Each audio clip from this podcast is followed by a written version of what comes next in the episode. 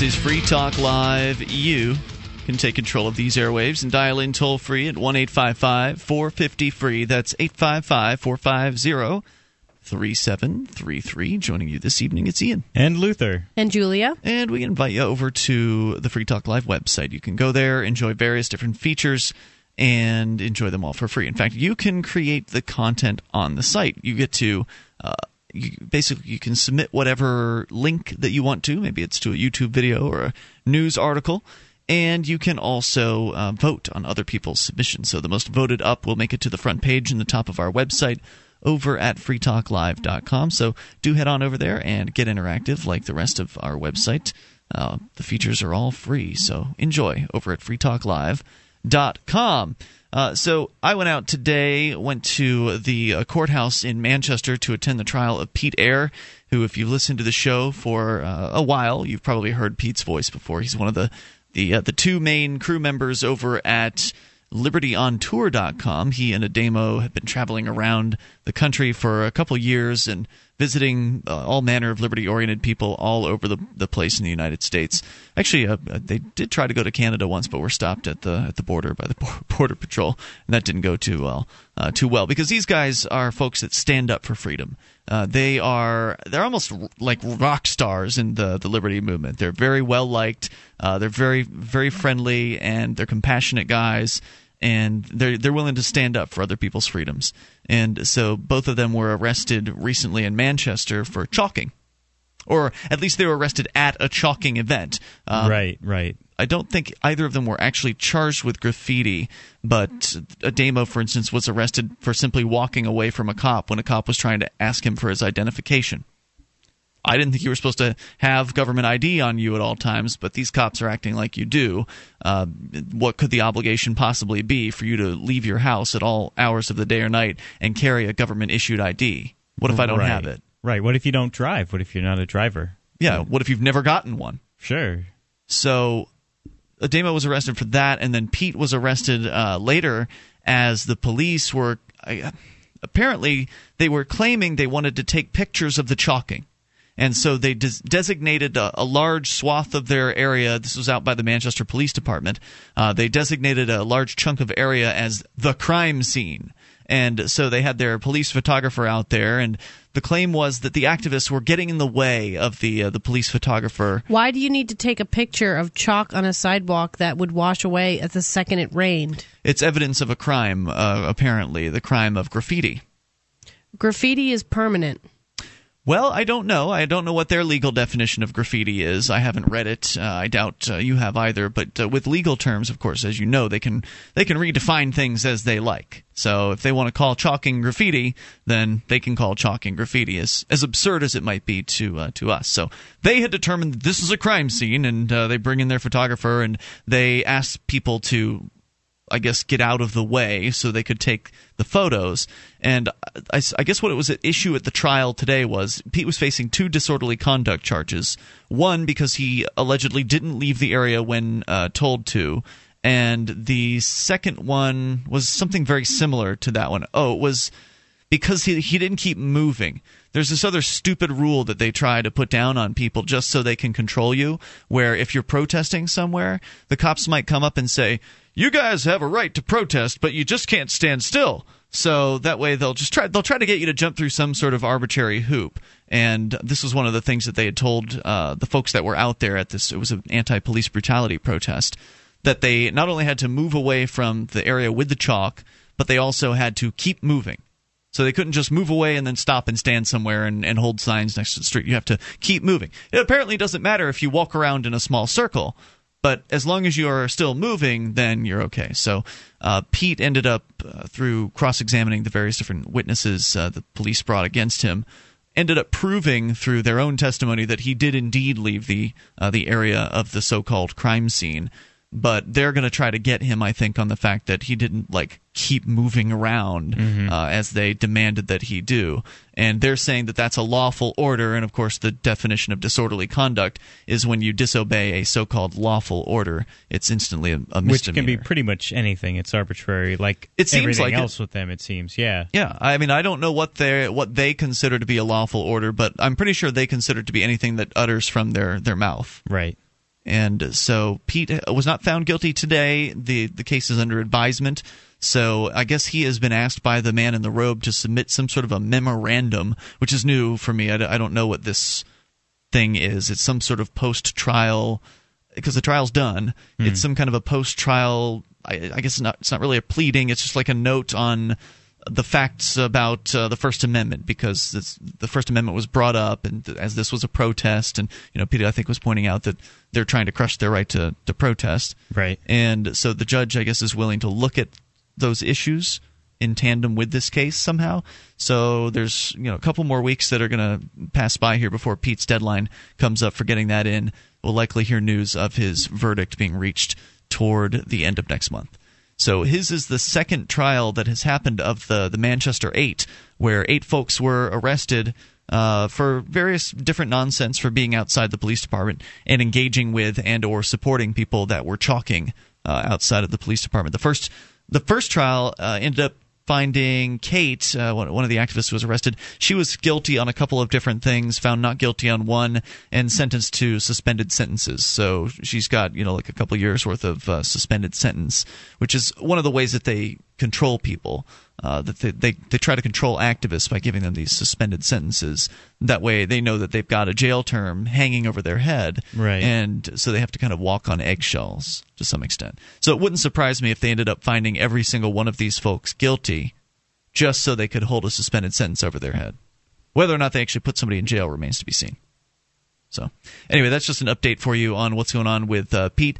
And they did say they might be giving us a call here. I don't know what night it's going to be, but they were both, uh, the, the, guys from Liberty on Tour, both went out to New York City, where, of course, Occupy Wall Street is still in effect. Uh, obviously, weather is going to continue getting colder, and the ultimate question is how long. Uh, will or for how long will the Occupy Wall Street and the other Occupy movements uh, continue on? And also, will they be occupying indoors as well?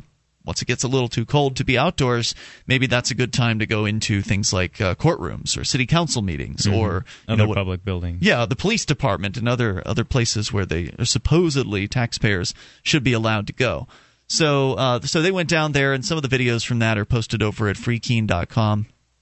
You can see that there. There's uh, other news actually out about the the various different Wall Street uh, protests, the Occupy protests that are happening. There was uh, news over the weekend that I guess it was in Oakland where the city was threatening the the folks there uh, with uh, eviction from I'm not sure which park it is. I don't have the story in front of me at the exact at this exact moment. But it's my understanding that uh, the folks in Oakland were refusing to move, and I don't know uh, what happened there. I'll try to get you that news. Actually, here it is from ABC News com. Anti corporate demonstrators ignored an order to evacuate their encampment outside of Oakland City Hall, continuing to occupy the Frank Ogawa Plaza overnight and going about their business as usual this morning. This was written on Saturday. Music blared and dozens of more tents were erected in the encampment on Friday night. It was hardly the scene one would have expected after city officials issued an order that protests were to, uh, protesters were to vacate the plaza by 10 p.m. So that's good news. The demonstrators uh, did of, not move. Yeah, they kind of beefed it up. In fact, uh, I guess they might have saw it as a challenge. Absolutely, and that's it, exactly what it was. And of all places in Berkeley, which is notorious, I mean, so much news has been coming out of there with police brutality, with uh, the BART cops uh, shooting people, with them blocking access to internet so that people couldn't record them, you know, at certain times, stuff like that. I heard something about that using cell phone jammers. Is yep. that right? Mm-hmm. That's, that's exactly right. sick.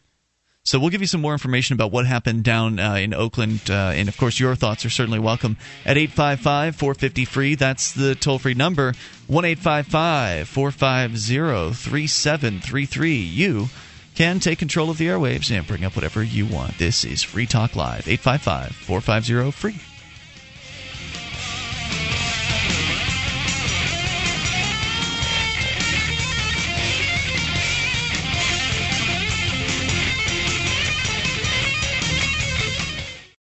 You know that cigarettes will kill you. You've been thinking about giving the e cigarette a try? There is a healthier option. 22,000 times healthier. Well, listen to this offer from Vaporsmiths.com. A pack a day smoker will save $120 a month. So you already start being richer, feeling healthier, and smelling better. What more could you want? How about a free starter kit? Just purchase 40 cartomizers with coupon code FTL. Free shipping on orders of $60 or more.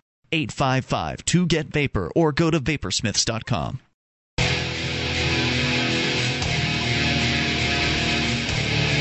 This is Free Talk Live. You can bring up anything you want. Just dial in toll free at 1 855 450 free. That's 855 450 3733. Joining you tonight, it's Ian. And Luther. And Julia. Inviting you to our website over at freetalklive.com. We've got the Shrine of Female Listeners, dozens of ladies who've taken the time to send in their validated photo or video showing that they are listeners of this program. You can see what I mean by going to shrine.freetalklive.com. That's shrine.freetalklive.com. And Free Talk Live is brought to you by Sekel CAI. If you've got a company that needs to try something new in the area of collections, you need to know about Sekel CAI. They do collections, early out billing, and they purchase charged off receivables. Sekel's employees are trained in resolving issues for your customers and treating them with respect. They know that not only do you want to collect your money, but you'd like to keep your clients as well. Go to Sekel CAI's site through our banner over at freetalklive.com, right there at the top of the banner column at freetalklive.com. That's Sekel CAI. Let's go to the phones and to the fun. Gregory is on the line listening in Austin. Gregory, you're on Free Talk Live. Hey guys, how's it going? Great. What's on your mind tonight? Um, I don't know if you guys have uh, uh, talked about this before, but um, I'm kind of calling on behalf of a friend. Here recently in uh, Central Texas, a man was released from prison after serving 25 years. They convicted him of murdering his wife. Uh, his name is Michael Morton. And uh, recently, DNA evidence has proved that uh, he's not the one who committed the crime. Oh boy. Um, and the the kicker is here that uh, the prosecuting attorney at the time of the trial, 25 years ago, withheld evidence from his defense lawyers, which helped uh, get his conviction. Mm. And on top of that, uh, the DNA that they were able to test is linked to another case of a woman who was murdered in 1988, which was less than six months, I think, after they convicted Michael Morton. And this other woman who was murdered is actually the mother of a good friend of mine, and I'm kind of calling on her behalf because all the stuff that's recently come out, you know, the her cold case file has kind of just been sitting at the Austin Police Department collecting dust over the last two decades, and this is kind of the first time that they've had a real sense of hope that they might be able to find out who uh, who murdered her mother. Um, but the, what's kind of weird, or I guess funny, uh, the the people who were involved, like the prosecuting attorneys and the the, the judge at the time, they're trying to fight an investigation by the Texas State Bar uh, because they they don't want this information to come out that they withheld. Well, I mean, it's already come out that they withheld evidence, but they're trying. They're essentially trying to get off without being um, without any kind of uh, uh, repercussions for what they did. Are they still Uh, the same uh, people in the same positions, or they have they moved Uh, up?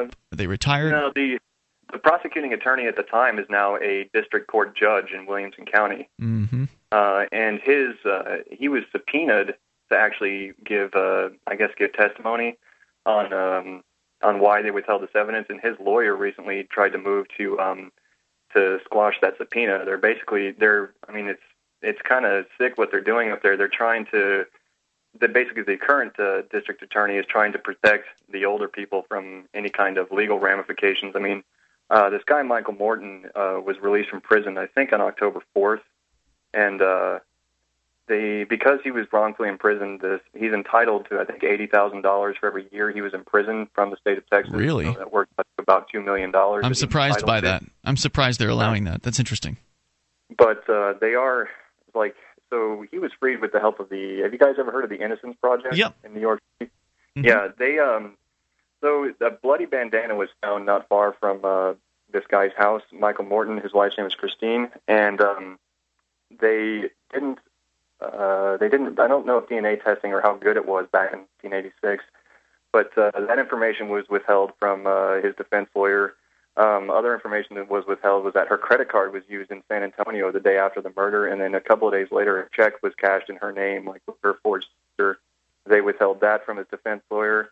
And, And where where was he at those times when the check was cashed and all that stuff? He was in custody. Right.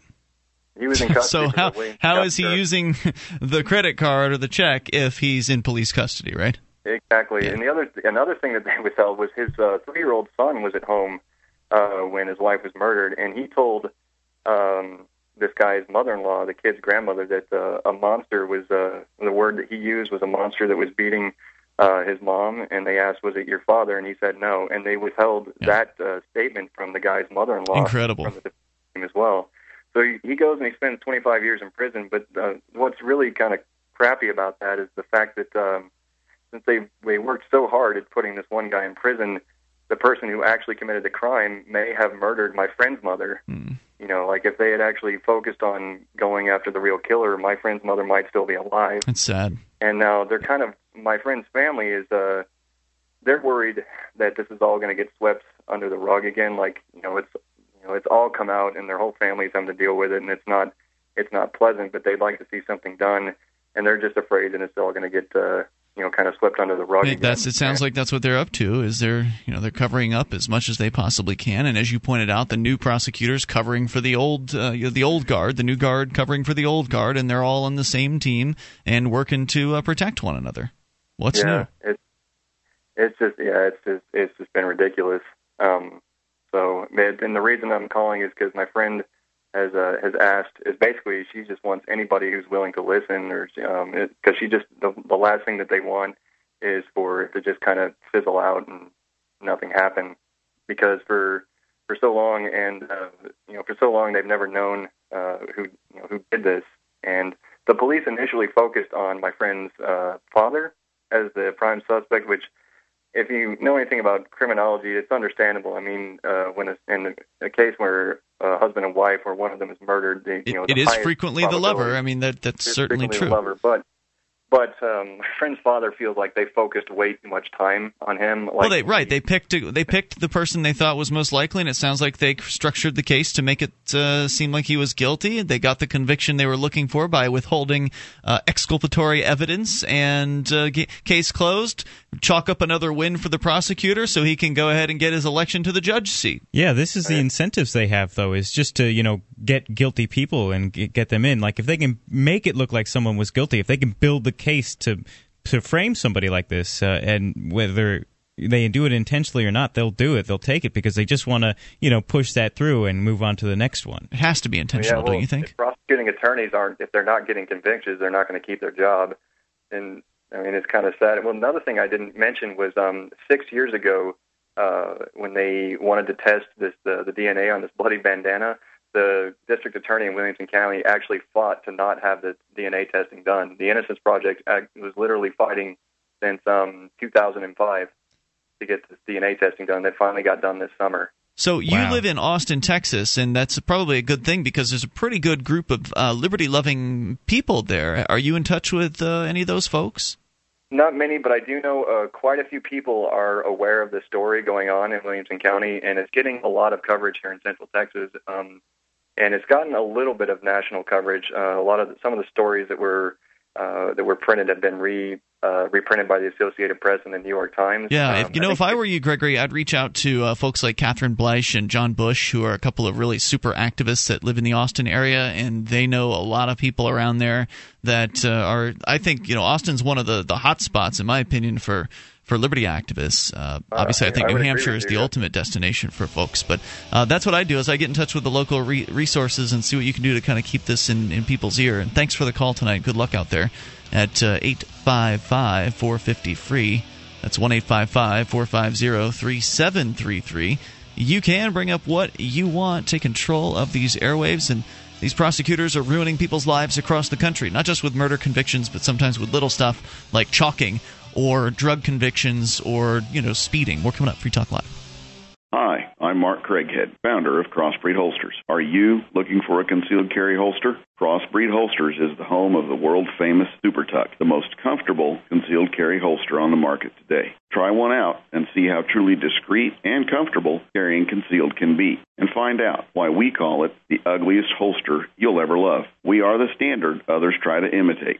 Get the original. Get your Super Tuck at crossbreedholsters.com. Again, that's crossbreedholsters.com.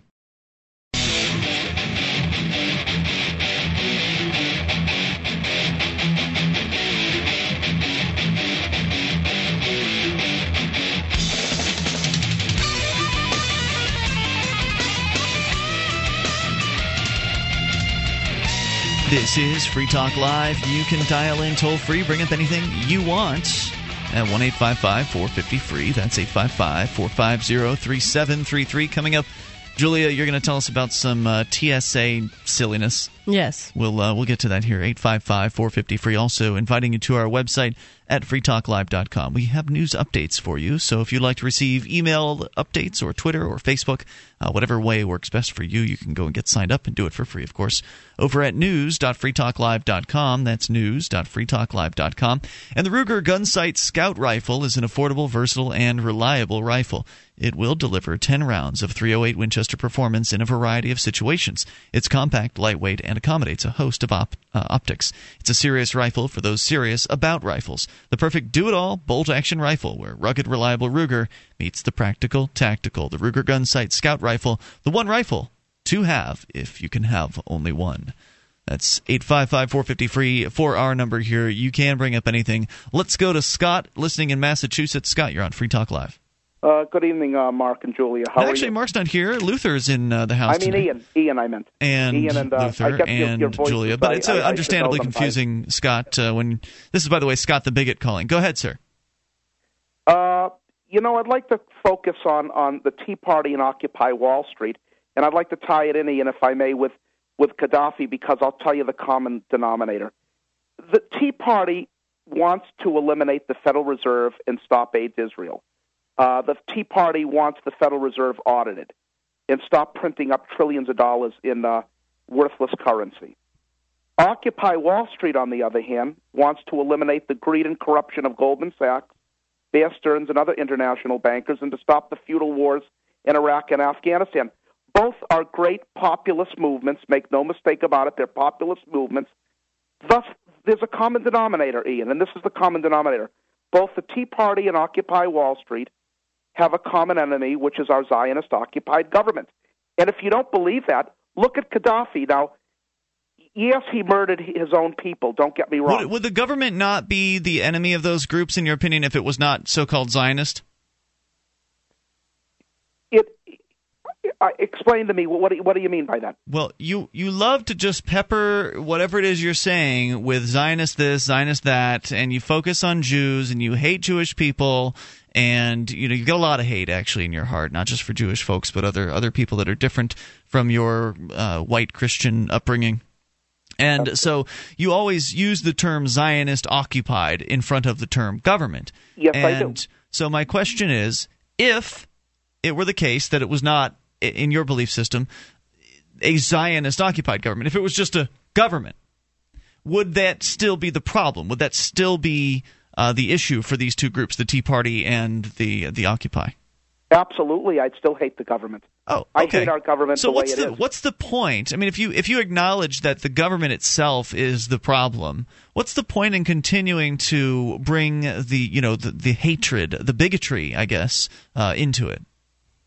To point out where it's where the cancer's coming from. If a man has cancer, But you just wait, wait, wait. That doesn't that con- contradict kind of what you just said? Because I asked you if there was no Zionist occupation, so called, and I don't even know what that really means. But uh, but if there was not that, then where would the cancer be then? What would the cancer be if that was absent? Would there be a cancer? oh yes, the government is cancerous. Okay. The government, uh, the government uh, is, is is infringing on our civil liberties. And if you don't believe it, no, I agree at- with that much. That, Look at that part, that's the part I agree with, dude. It's just the whole the Jews are running everything. They're in control. Uh, they're horrible people. Considering that there's 0.2% of the entire world population, I fail to see how they control 6 billion people on this earth. they wield tremendous power. now you've done it, Luther.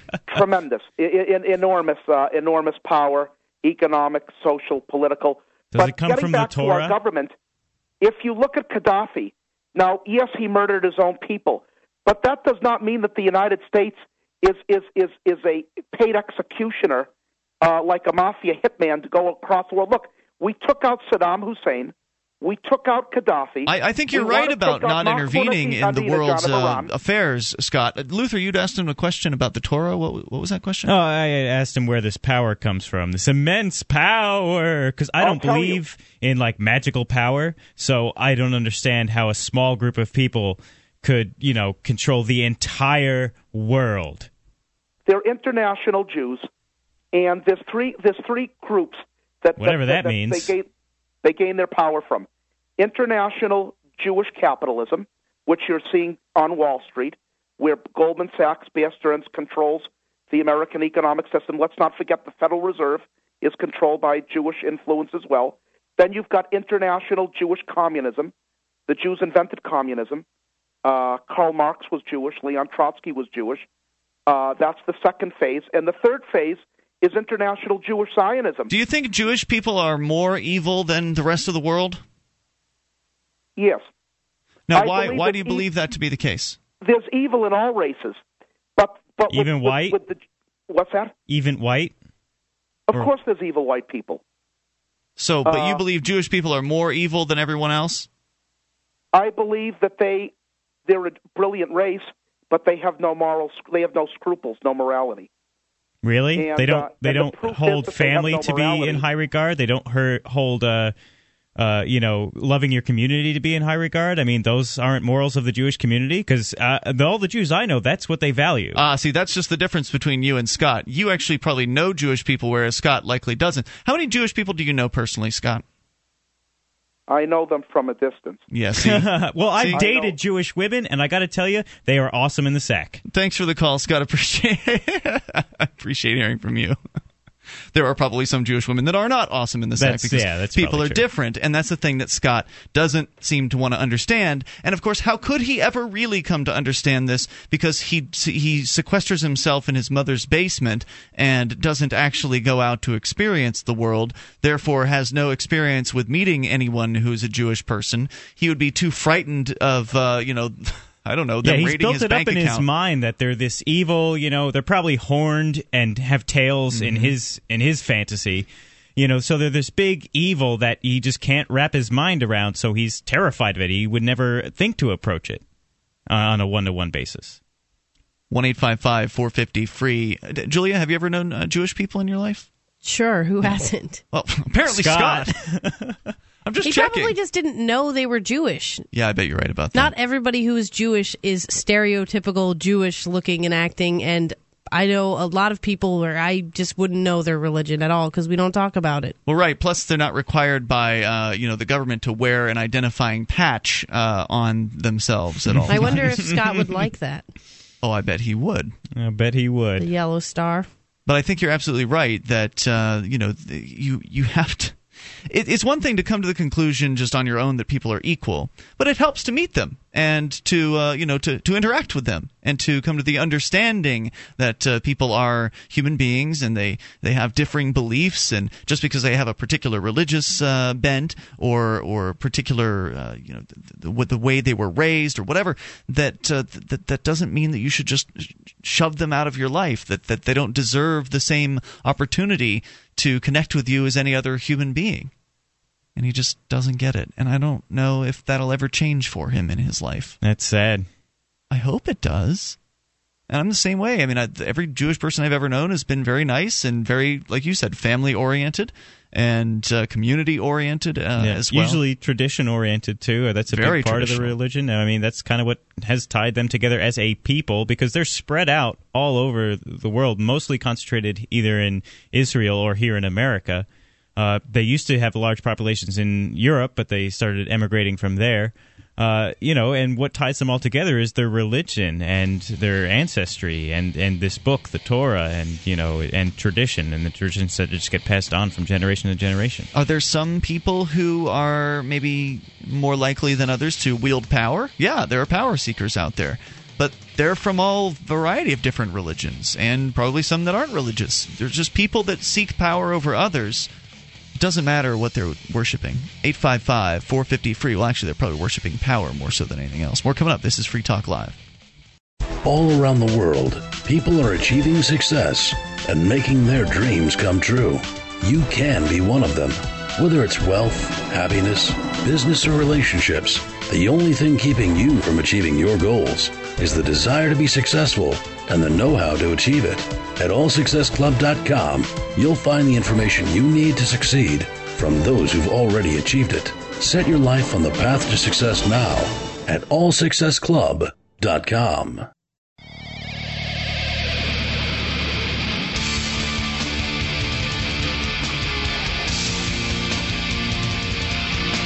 This is Free Talk Live. You can bring up anything you want. Dial in toll free at 855 450 free. That's 1 855 450 3733. You can join us on our website at freetalklive.com, and we give you the features on our site for free. In fact, if you want to support this program, there are different ways for you to do that. One of them is you can go to promote.freetalklive.com and you get a whole list of things that you can do there to get Free Talk Live into more ears around the world.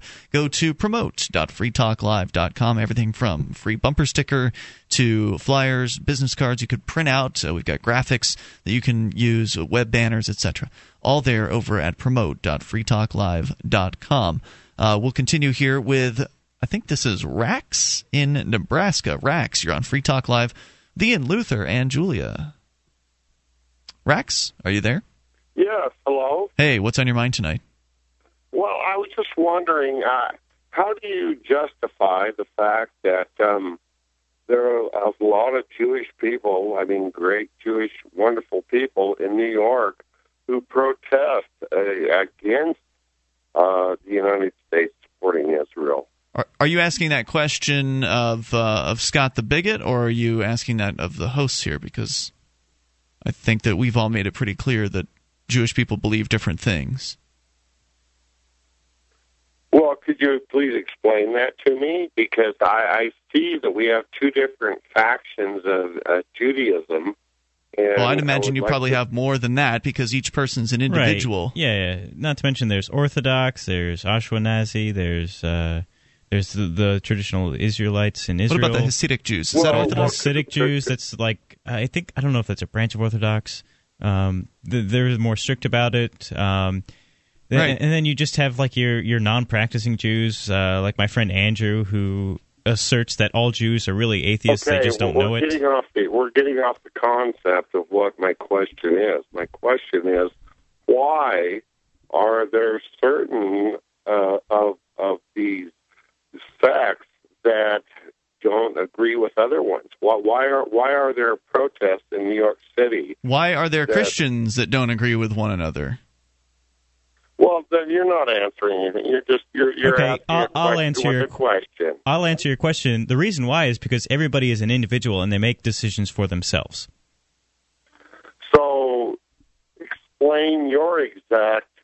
Um, you know, I heard the caller that came before here, Mhm. and when it comes to controlling the money system, he probably had a, a valid point. But I, I hold no Hmm, I don't think he has a valid uh, point. Animosity. I'm sorry. I, I don't think he Uh, has a valid point at all. Any, yes. Uh, because there are people that have, are different that are of different religious beliefs that control the money system. So he has no valid point there. Sure, some of them are Jewish, but some of them aren't. So anyway, go ahead with your thoughts.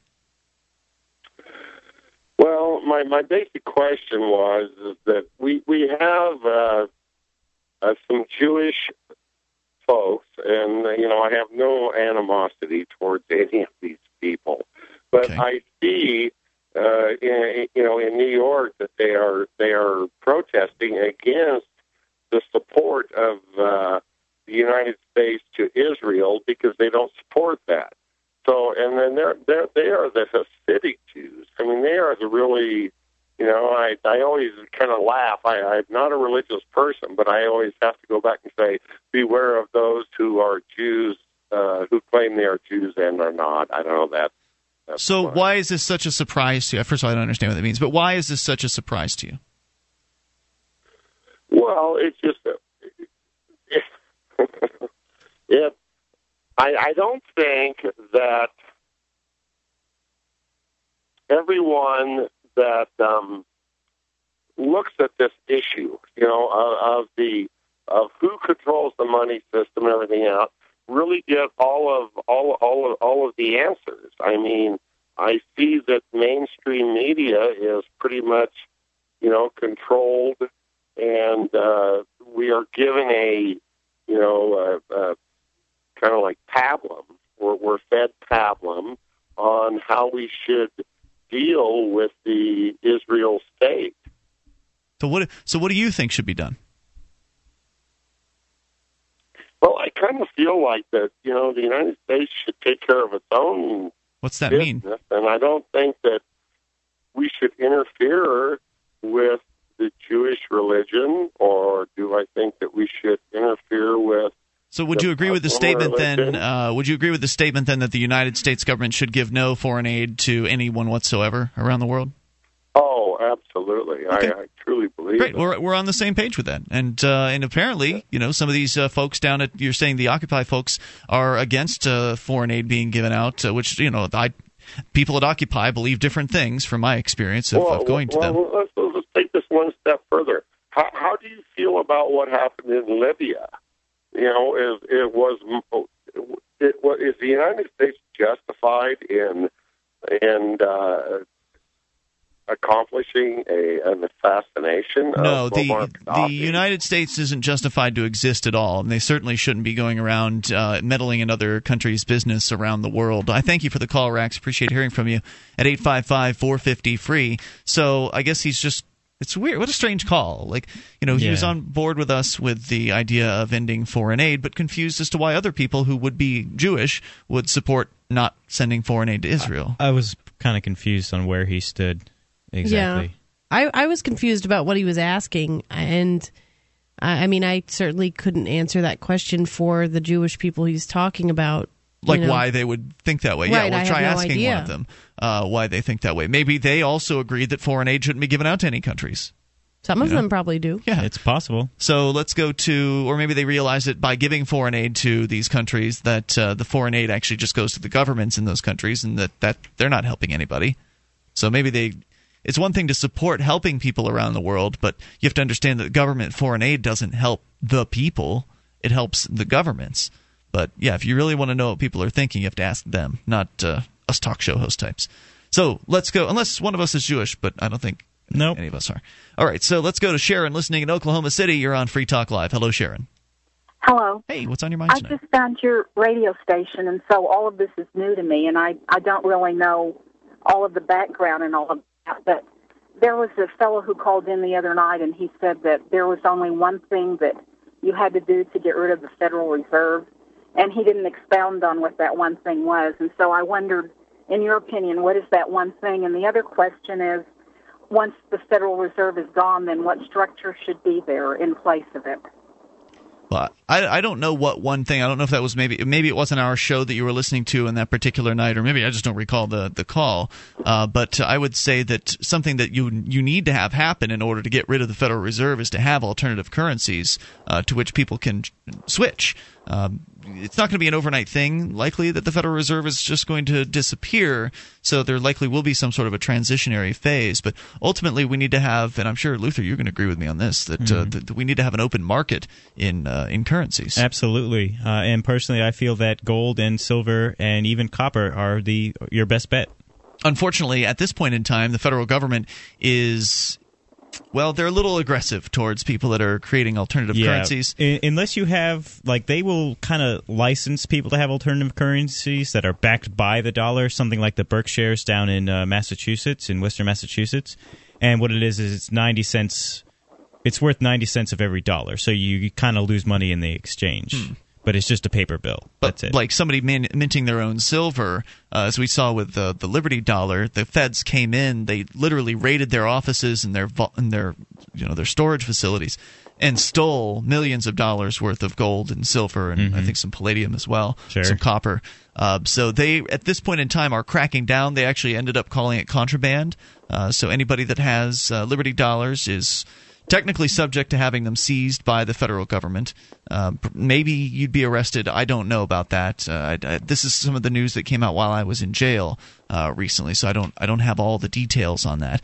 But uh, so yeah, there's a big process involved here. One of them is to convince people that the Federal Reserve should go away, and it seems to be getting easier to convince them of that. People on both sides of the political uh, spectrum are seem to be interested in that.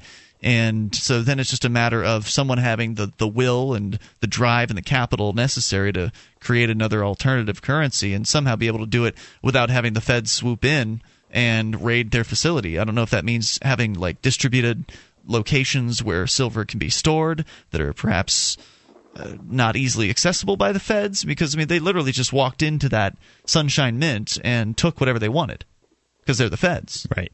and the security's not going to stop them. So I don't know if I've answered your question, Sharon. That's that's pretty good. That's a pretty good stab at it. All right. How would if we didn't have the Federal Reserve? How would our lives be different? Ooh, that's a great question. If you want to hang on, we can uh, dig into that here with you in a moment. 855 450 free. If we didn't have the Federal Reserve, how would our lives be different? Yeah, that is a good question. Let's go around the panel here and uh, and find out here in a moment. 855 450 free. And maybe you want to share your answer to that question. 855 450 3733. Free Talk Live. Do you want to take back control of your own money? Then take a look at Bitcoin. Bitcoin is the world's first decentralized, anonymous internet currency, and it's gaining popularity every day. It's free to use, free to accept, and free from inflation forever. You can use Bitcoins anywhere in the world. To learn more, visit weusecoins.org. Your dollars are going down. Learn more about Bitcoins at weusecoins.org. That's weusecoins.org.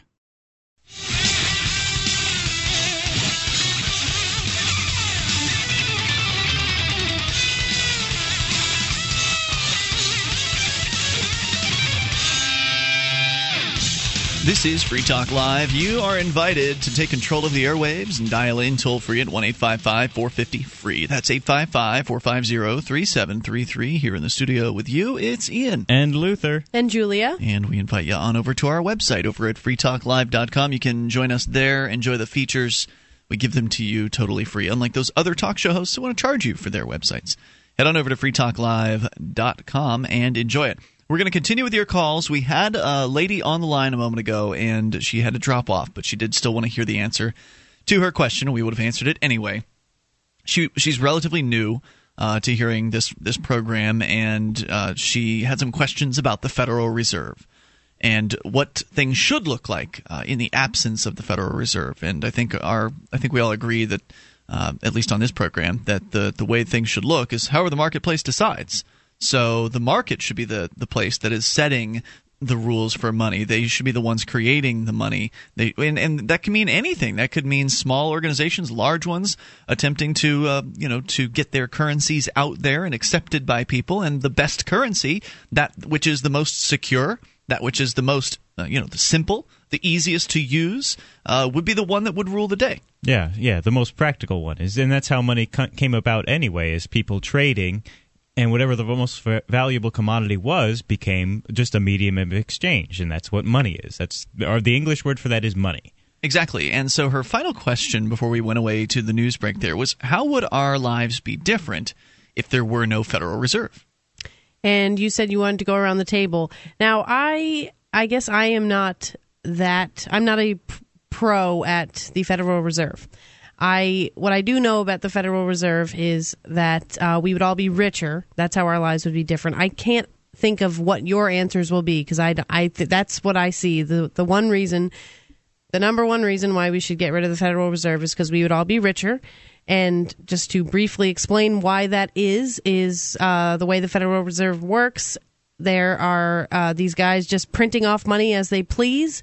It's not backed by anything, and the more they print, the more they artificially inflate the currency, and that makes us poor. It makes our money worth less over time. It's just gotten worth less and less and less and less. So we are essentially taxed. Secretly. Sure, Yes. sure. And also, the government takes taxes for us to pay off the Federal Reserve for, for the interest from the from the money that they Yeah. loan from them. So we're also paying that as well. Uh, also, well, how would our lives be different? Uh, you, I think people would go back to barter and under understand the value of, of items more, like they did uh, a hundred years ago. Uh, you know, 150 years ago, they they understood uh, what things were worth because they were bartering all the time. They were bartering constantly. Another factor on, and this is related to your answer, Julia, about uh, how we would be richer, is that we'd probably see prices drop. Uh, because when the Federal Reserve isn't in there meddling with the money supply by inflating it, as you pointed out, which makes prices go up, because as the value of the dollar declines, the prices of the products in the marketplace tend to, to climb uh, in comparison to because the it still takes the same amount of work to produce the product. Right, the product still has the same value. It's the dollar's value that's changing, and so therefore, if the product is enumerated in dollars, it has to have a, a change in price. Uh, so basically, the idea would be The marketplace is really good. The free market, which you don't have, we have a market that's heavily regulated.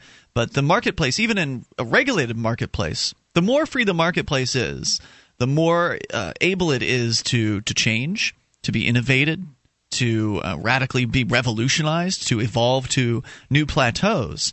And so, what you tend to see happen is prices come down over time. You know, look at a consumer electronics as a great example. Uh, so, for instance, brand new TV comes out, plasma television set. Remember, a decade ago, plasma sets had just hit the the scene, or LCDs had just hit the scene, and you would easily have spent forty thousand dollars for a TV set of those technologies back in the day. Right. Now you can go and pick up an LCD set for under a grand. And You can get a, I would say, a 40 inch LCD for about four or five hundred dollars. yeah, exactly. And they're they're so plentiful now, and the technology is so much better now as well. So you're getting, you know, you're you're probably on generation nine of the LCDs, and you know your ninth generation LCD set is a lot better, has a lot better features, and it's more you know fancy for a thousand dollars than the generation one did for for forty thousand dollars. So that's an example of how products get cheaper today even with all the regulations and taxes and tariffs and, and the inflation of the Federal Reserve. But in the absence of that uh, inflation, which is a huge factor, I think, in you know what what we pay for things, you'd probably see other products dropping in price, especially things like food. Uh, or gasoline, things like that, where over time refining measures would change, harvesting measures would change, efficiencies uh, would be increased, and so therefore those those changes in efficiencies would be reflected in the final price. And we don't get to see a lot of that because well, again, the Federal Reserve is inflating the money supply. 1 450 free. That's the toll free number. Let's go to you and your thoughts. We go to Cole, listening in Mississippi. Cole, you're on Free Talk Live. Hello. Hey, Hey, Cole. Um, I am 17 and I go to public school. So sorry to hear that. That means I self-educate. But anyway, I have talked to many liberal friends I have at school, and they bring up that they think that the world history would have been a better place if religion had never happened, that had never occurred. And I generally think that if they go in the wrong direction, what they really should wonder is how much better the world would be if government had never been invented. And I was wondering what your take on that would be. I see the position uh, from both perspectives, and I think that ultimately we're talking about the same thing uh, because essentially the belief in government is it's a religious belief. And they have religious ceremonies. Uh, You know, when you come into the courtroom, there's a man that wears a robe, and he sits in a uh, he sits in an area that's higher up than everyone else, and he has special lights we being have to shown on stand him. when he enters. Hmm? And we have to stand when he Well, we don't stand. Uh, there was in a whole right. courtroom That's the full of people. That, expectation, though. yeah, but that's part of the religious. Uh, Yeah, the ceremony. The It's, ceremony. it's part of part of the ritual. I would also, I- and Chris, you're much better with history than than I am, so maybe you can correct mean me if I'm wrong. Sorry, Chris. and uh, so, what I was going to say is, uh, religion, yes, has been a very destructive force, but but wouldn't it be true that religion and government together is what's really been the problem? Like when a government has a religious, you know what I mean? They choose a religion that's a this is the appropriate religion, and that's when people were were executed and and all yeah, this. generally that's that's where I see most of the problems arising. Um, I'm watching a documentary on the West right now, and uh, a lot of the problems seem to stem from missionaries coming out and saying to the Indians, "You have to give up all your belief systems entirely, or you're going to hell." And you know the Indians don't really like hearing that, so they they kill the missionaries. You know, it, it, it does create problems. Forcing and uh, and the same with uh, forcing religion.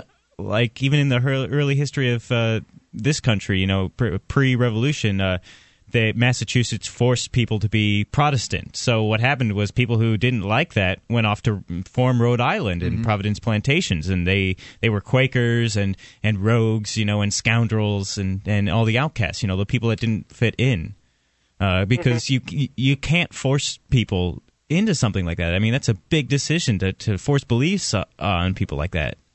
It also Yeah. takes all the virtue away from changing your own beliefs uh, for your own reasons. So, like, I get where they're coming from. Your your liberal friends. Like, I, I was an atheist for a long time, so I totally understand that uh, that perspective, and I still agree that uh, organized religion is has been a very negative uh, effect on mankind over time. But ultimately, we're playing a game of speculation here, right? I mean, this the speculation is that well, if we never had religion, the world would be a better place. And I don't know if that's true because it's likely that religion was simply a manifestation of man's desire to control other men. It's just one of the ways that that has come out. Government is the same. It's a manifestation of man's desire to control his fellow man. They come up with these systems and these beliefs and these ideas that they transmit to other human beings, get them to believe the same thing, so they will follow their orders. So they will be God says you must give us all of your children and all of your land. Well, or it's, you know, the Supreme Court has said you must give us all of your children and all of your land. It's Right. this it's the same thing and it's it's always been men who want to control other men and I think that even if you never even if no one ever came up with the idea of organized religion I think you still would have had wars and destruction and people trying to control people. Thanks for the call tonight, Cole. I appreciate hearing from you and keep us in the loop with what goes on there inside the government indoctrination camps at 855 450 free. That's 1 855 450 3733. You can take control of the airwaves, and we're going to continue to have war and controlling religions until people can understand to allow others to be free. It's Free Talk Live. I've started playing a new online game. It's called Mine Things. It's a free online mining game. It's all in your browser. There's nothing to download. Your little mining robot guy can mine for you 24 7. You don't even need to be logged in. You compete with other players for resources in a capitalist economy. The virtually mined gold demonstrates the concept of sound money and is exchanged between players tax free. They even accept bitcoins. Go to minethings.com, use coupon code FTL, and double your mining speed. It's free. Minethings.com.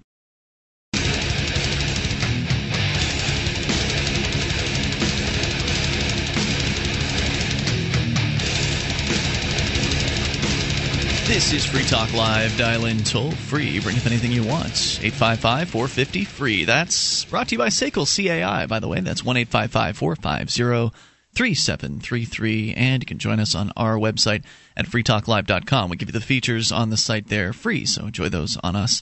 Once again, freetalklive.com. And some of those features include our listening options. You can get tuned in via broadband or dial up streams, and our, of course, radio stations across the country, over 100 great stations. Our satellite listening options, including XM satellite radio, got two channels up there that we're on, and the Free Talk Live webcam, the free to air satellite channel, the listen lines that allow you to call from any phone that can dial long distance. Go to listen.freetalklive.com to get all the details. And we were talking about the Federal Reserve and what the world might look like without the Federal Reserve. And now that we have the internet, that picture of that world has changed. I mean, 20 years ago, no one ever would have imagined something like the Bitcoin, which is a, a, a it's a decentralized currency. So when when it came to Liberty Dollars, we talked about before having their central offices raided, having their uh, their vault raided. Can't that can't happen with the Bitcoin? First of all, there's nothing for them to take that's physical. Uh, all yeah, the, it's all information. Right. D- Bitcoins are digital, so it's zeros and ones. And there's no one location to which they can go and conduct a, a police raid because Bitcoin doesn't exist as a corporate entity. There, there's no business. There's, there's no head office. So if the federal government wanted to take out Bitcoin, I think they would be completely flummoxed because they would have to somehow take down what is essentially a peer-to-peer uh, file sharing network because Bitcoin clients connect to other Bitcoin clients. It's a piece of software that people can run on their computers, and that's how the information about who has what is distributed is through a completely decentralized network.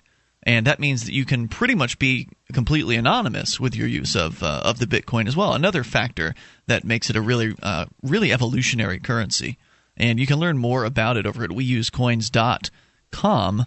That's weusecoins.com. And we will continue here with you and your thoughts. Let's go to Brad, listening in Minneapolis. You're on Free Talk Live. Hey, Brad. Oh, hello. Um, uh, it's my, I'm Brad. Yes, you are, Brad. Go ahead with your thoughts.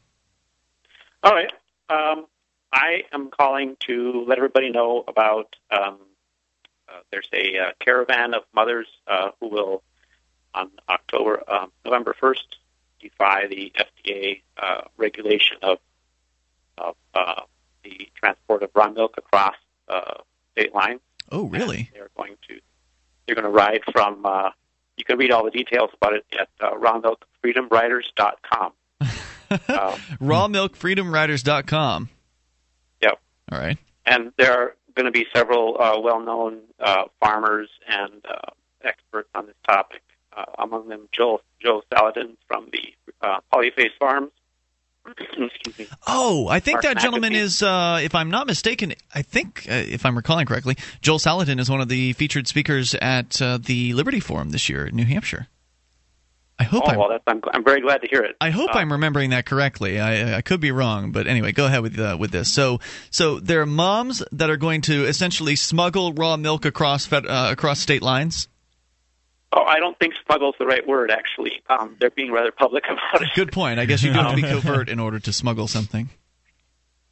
Um, uh, the other other person is a well-known um, raw milk farmer from California, Mark McAfee. He'll be speaking there. Uh, another one is David uh, David Gumpert. He's a journalist. Um, you can find his uh, writings online. He's followed the milk, uh, the raw milk, uh, the persecution of raw milk farmers and customers for some time now. Uh, another another gentleman is uh, Max Kane, who has uh, uh, done a lot of, of videos of the kind of the persecution of raw milk farmers in Wisconsin. Um, So when is this going down? This is going to be November 1st. Uh, The caravan will cross from Pennsylvania to Maryland on Route 1 on November 1st. Uh, you can join the caravan. There's a contact email address there, or there's going to be some sort of a rally, I guess, as well. Uh, they've got the location for that there. It's in, in Maryland on November 1st in the afternoon, so folks can go and stand in support of those who wish to have the those radicals who wish to have the freedom to milk a cow and sell the product to a willing buyer. There that's, you go. That's essentially what is illegal in many places in this country, and uh, so they're challenging some uh, the federal government by going over state lines in this case. Hmm?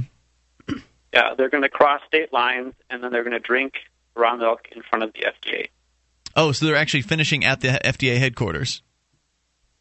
That's, that's what I understand. Awesome, Excellent. awesome. That's incredible, and I hope that uh, are you going to be there, Brad? Uh, I am not able to be there. My wife and kids will be there, and some other other mothers and children from uh, who we know here. Well, if you could pass the word on, I'd appreciate it having one of them who's actually on the ground on this particular day to uh, to give us a call that that evening and uh, and let us know how it went. Uh, with pleasure, I That'd be will let my, my wife know. Thanks, Brad. I appreciate the call. Thanks for the heads up. Folks can go to uh, rawmilkfreedomriders.com to get involved in that. That's pretty exciting. Now, is this a response to uh, the judge that I, I don't know if you have read this on the air or heard about this, but there was a judge recently who basically said that you don't have the right to choose your own food. I heard about it. I don't think we covered that on the air. Okay, well, basically, he is quoted as saying, You do not have the right to choose your own food. You don't have the right to milk a cow and drink it. You don't have the right to lay eggs, ch- have your chicken lay eggs and eat it. Like, I mean, he just goes through a number of them, but. I. I I pulled up the story just because I'd read this uh, about a week ago, and I remember just being absolutely shocked. And I noticed that the judge was from with Wisconsin. so you have no right to uh, basically take care of yourself. That is is essentially what correct. he's saying. Wow. You only have the privilege. stuff. I mean, right there, it shows that they don't seem, the government doesn't seem to appreciate you and doesn't seem to think that you own yourself. No, no. I mean, does anybody and they really don't think that? that? you're smart enough to make decisions for yourself. right. You need us. You need us to decide what you can and can't put in your body. Exactly. No, plaintiffs do not have a fundamental right to produce and consume the foods of their own choice. No, plaintiffs do not have the fundamental right to consume the milk from their own cow. Those are quotes from the judge. It's crazy stuff. Wow. Well, Yes. in that case, I'm going to write to this judge and ask him every time I pour a bowl of cereal, is it okay for me to drink? Give him a call at his house. Hey, what's going up, Judge? Well, as long as you've purchased it through officially sanctioned channels, of course, it's fine. I mean, you've gotten it from a government licensed, uh, regulated grocery store, through the government licensed and regulated highways and the trucking system. So, therefore, it's all right. You, as long as you go through the normal channels, Luther, everything's going to be fine. Well, how am I going to know? I mean, I don't have this right to, to choose for myself, so, so that means somebody else has to choose for me, right? Well, you don't. You should know because you don't go to farms and buy things directly from people. You have to go through the official channels. What about a garden? What about having Not a garden? Not allowed. Uh, you you can have a tiny little garden in your backyard uh, if it's if it's up to code, then that's okay. But if it's too large, then you become a commercial farmer, and uh, then you'll be subject to all manner of regulations. And don't you dare put any of your gardening things in the front yard. That's usually against uh, city Really? ordinances. I have a Wow. uh, ragtag garden that I grew this year, and I Mm-hmm. got some veggies. I have broccoli actually coming up. Don't tell the city. One eight five five four fifty free. That's Uh, eight Is that you're serious about that? I don't think that I don't think it applies around here in Keene, but I don't know. I don't read the regulations, right? But there are places where people have gotten in trouble, like the lady that planted uh, like xeriscaping out in front of her house, took out all the grass and put in potted plants, basically, and she was threatened over that. Unbelievable. More coming up here at 855 450 free. You can take control bring up whatever you want. This is Free Talk Live. My name is Jacob Hornberger. I'm president of the Future of Freedom Foundation, which Congressman Ron Paul awarded for having an outstanding freedom website. Write us at fff at fff.org, and we'll send you a free three month subscription to our monthly journal of libertarian essays and our booklet, Economic Liberty in the Constitution, which George Mason University economics professor Walter Williams praised in a recent column. That's FFF at fff.org.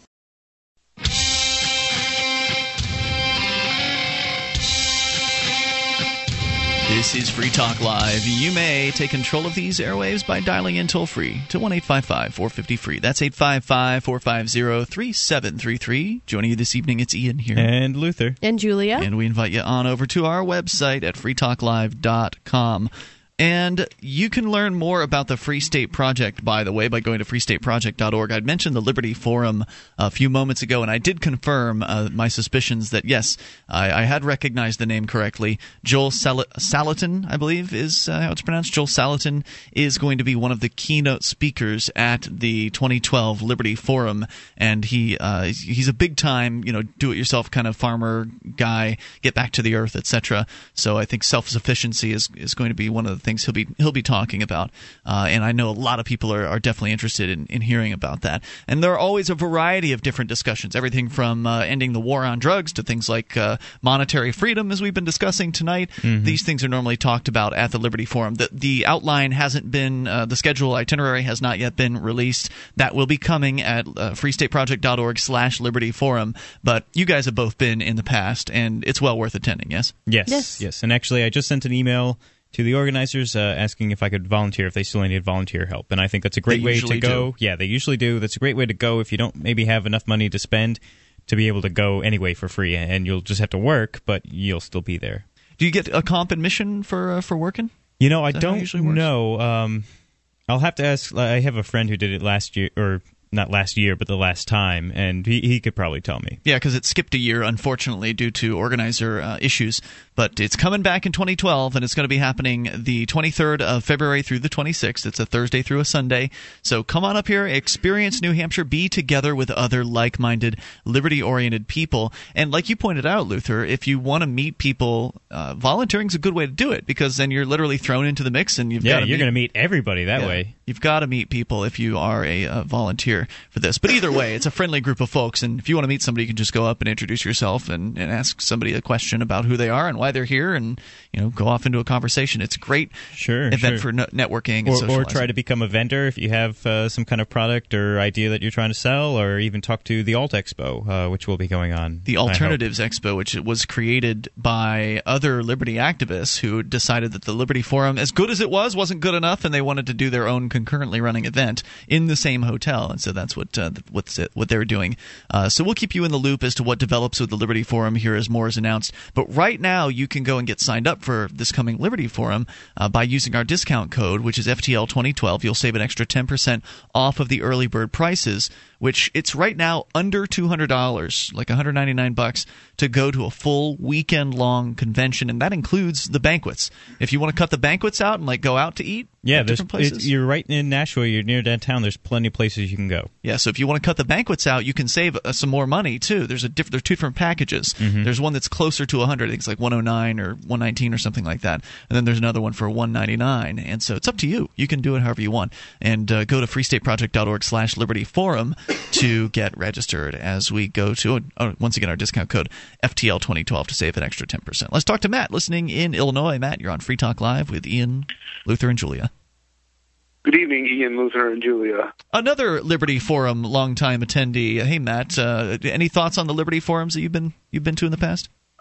Well, I've only been to one of the Liberty Forums. I've been to the uh, Porcupine Freedom Festivals, um, but I loved it. Uh, that, actually, the Liberty Forum was the first uh, event that I went to for the Free State Project, and um, oh God, I had a good time. Yeah, it's It always a blast. time.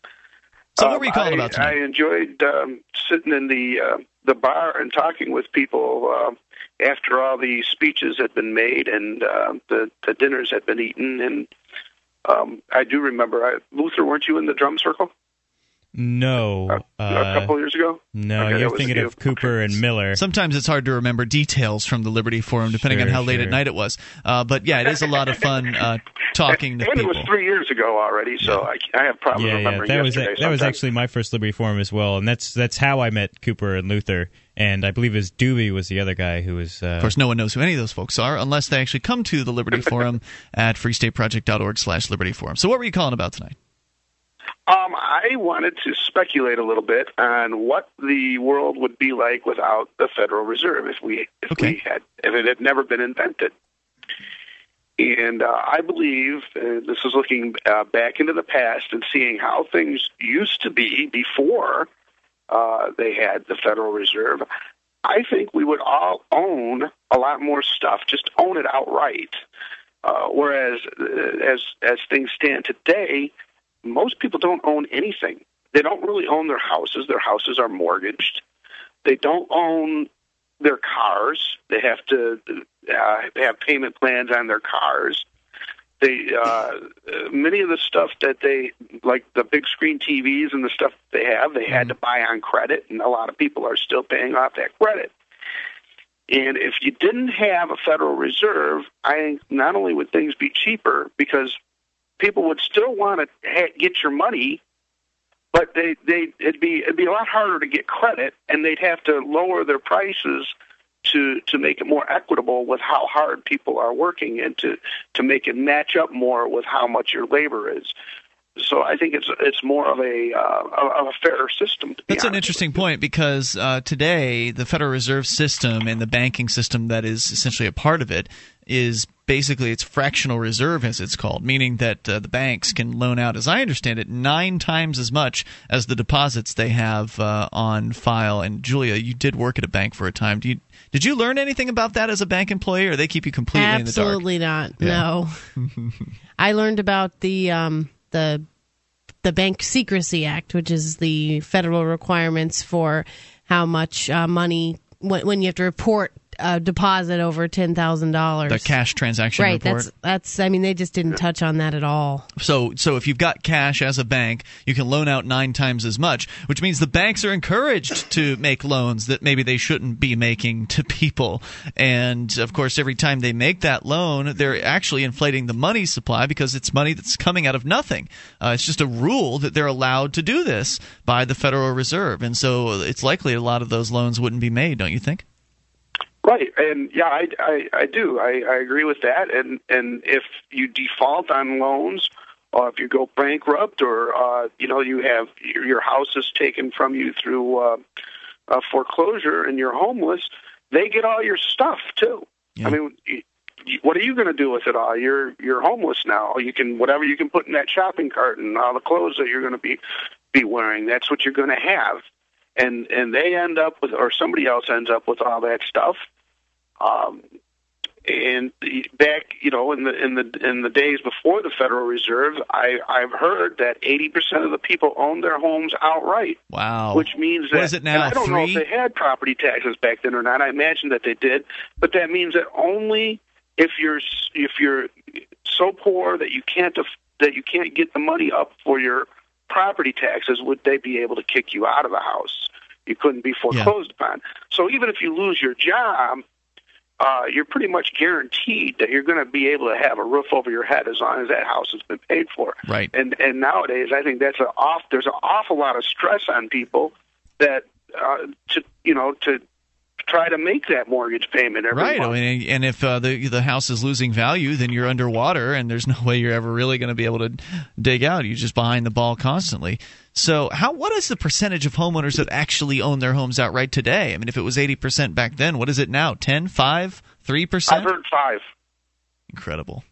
That's what I've heard. Uh, unfortunately, I can't give you the source on that. Maybe somebody else can. But I'd be curious to this is what find that out, but uh, you know it's not that very it's not very good. And and uh, thank you, Matt, for the call tonight. I appreciate hearing from you at 855-450 free. For someone who's up and coming and you know just starting to make his way in the world, uh, the idea of buying a house seems just completely beyond my grasp, my financial grasp at this point. I mean, oh yeah, or anytime soon in the future. Well, but I, well, I think it's good that you are able to recognize that because I think to go along with what he was saying, we're sort of taught that you know that's the next step. You buy a house, so I think you have a lot of young people buying houses that maybe they really aren't ready for, and really they shouldn't be purchasing. Probably true. because banks are willing to loan them the money, maybe not so any so much anymore, but they were, and you get people who have too many bills. And what we're going to see, hopefully, is a further fall in the housing prices. So then maybe it will become more uh, viable for people to actually afford these things because they likely aren't done coming down yet. 855 450 free. It's free talk live. You take control. Bring up anything. As a smoker, you know traditional cigarettes are unhealthy, and the taxes feed the very beast stealing your freedom to smoke. That's why the Vapor Station offers an assortment of electronic cigarette kits. Each rechargeable, refillable kit is an effective, affordable alternative to smoking. No combustion, no tar, no foul lingering odors, and no smoke, secondhand or otherwise. Just inhale pure enjoyment and exhale vapor. Take a puff just about anywhere without getting hassled. Get your e cigarette kit now at vaporstation.com.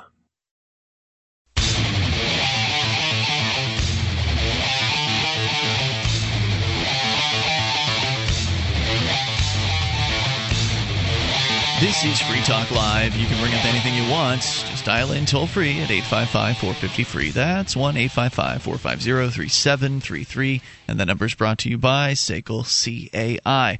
You can join us on our website over at freetalklive.com. And if you enjoy the program, you can support Free Talk Live in a variety of different ways, and one of those ways is by shopping with us. You can enter Amazon through our shopping links over at shop.freetalklive.com. You'll find different links to different countries' Amazons. You click in the correct Amazon for your country and get your shopping done. Get whatever it is you're looking to buy. Uh, whatever you need, whatever you want. They've got used items, brand new, of course, and free Super Saver shipping on a lot of their brand new items if you order over $25 worth in, in most, uh, most cases. So go to shop.freetalklive.com and you'll get the stuff you want at Amazon, and you'll help Free Talk Live at the same time. Shop.freetalklive.com. As we continue here, uh, as we go to Curtis, listening in Virginia. Curtis, you're on Free Talk Live with Ian Luther and Julia. Hello, how are you? Curtis, great. What's on your mind? Outstanding. Um, I'm a new listener and a first time caller. Welcome, sir. Um, well, I had two things, but I'll, I'll just cover the one I, I talked to your guy on the phone about.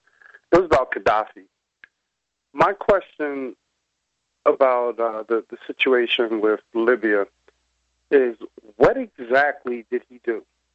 What what was the purpose of um, the invasion? Well, the purpose of uh, military invasions tends to be to, uh, to aggregate taxpayer dollars to politically connected uh, companies, the military industrial complex.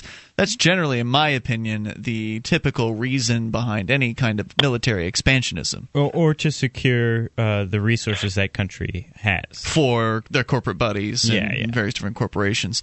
So I would say those are probably the true answers. Uh, frequently, they can put some sort of you know little uh, story out there for people to to follow. Follow like you know we're after Saddam Hussein, we're after this bad guy in Libya, uh, Gaddafi, and we're after you know the, d- d- these other bad guys over here. So there's always some excuse uh, for it. There's always some enemy, but really the reason is to you know re- basically to reward the friends of the politicians. That's essentially okay. what it is. Well, well, I asked that sort of sarcastically because, from what I understand, Libya was the second richest African country. Okay, Uh, I don't, I don't know if that's accurate or not. They had free health care. They had free education all the way up to a graduate degree. They had um, they they awarded married couples from the state. The state gave married couples ten thousand dollars when they got married. They paid you additional funds for every additional child. I mean, it, it sounded like it was almost a utopia. It was the pride of Africa. Well, those. okay. Whenever you hear somebody's got free health care, you probably should ask questions about that. Uh, because typically nothing's free. There's no such thing as a free lunch, and all of those things cost money. and why it's okay to give people money for getting married. That that money doesn't grow on trees; it is being taken from people, and so therefore it's being taken from people who maybe haven't gotten married, for instance, like all of us in this room. I mean, I don't think you guys would appreciate being taxed to reward somebody with uh, you know what some wedding gifts. Yeah, yeah. I, I'm actually against marriage. I think it's a ridiculous ceremony, and I don't want to give you ten thousand dollars or however much it was just because you made a bad decision, in my opinion. Right, and I don't want healthcare to be free because I want uh, a choice. I want to have the marketplace deciding what healthcare options are available. I, I think it should be cheap, and I think it would be if we actually had a free market in healthcare. Uh, but when it's so called free, it just means that the government's paying for it, which means they're taking money from people, and that means everyone's forced to pay for what is usually pretty crap, uh, pretty crap service. I mean that that's all good and well, but England gives free health care. France gives free health care. Yeah, yeah, and the doctors my, my, in England- My, point is, Have you seen their teeth is- in England? well, uh, well, no, no, no, no. I'm not saying I'm they not actually have really clean of- teeth. They I'm just don't an- straighten them. But but the thing with England, the doctors in England go on strike because they're not being they're not able to pay their bills, and there's so much interference, and the cost has actually gone up. Right, right. I'm I'm not even um, an advocate for free health care. What what I'm saying is, it was a sovereign nation. It was a nation wealthy enough to take care of its people. Who the hell's going to take care of it now? Uh, that, I think you're making a good point there. I mean, I don't believe in sovereignty when it comes to anything besides individuals, but I understand what you're saying. And certainly, as was mentioned earlier, I don't think that the federal government needs to be meddling in other countries' business around the world. If there are individuals who don't like this Gaddafi character and they want to go and do something about him, then they should be free to make those choices. Uh, I don't support warmongering in any any way, shape, or form. Okay. All right. Well, I'm, I I still am yet to hear exactly why we didn't like him so much.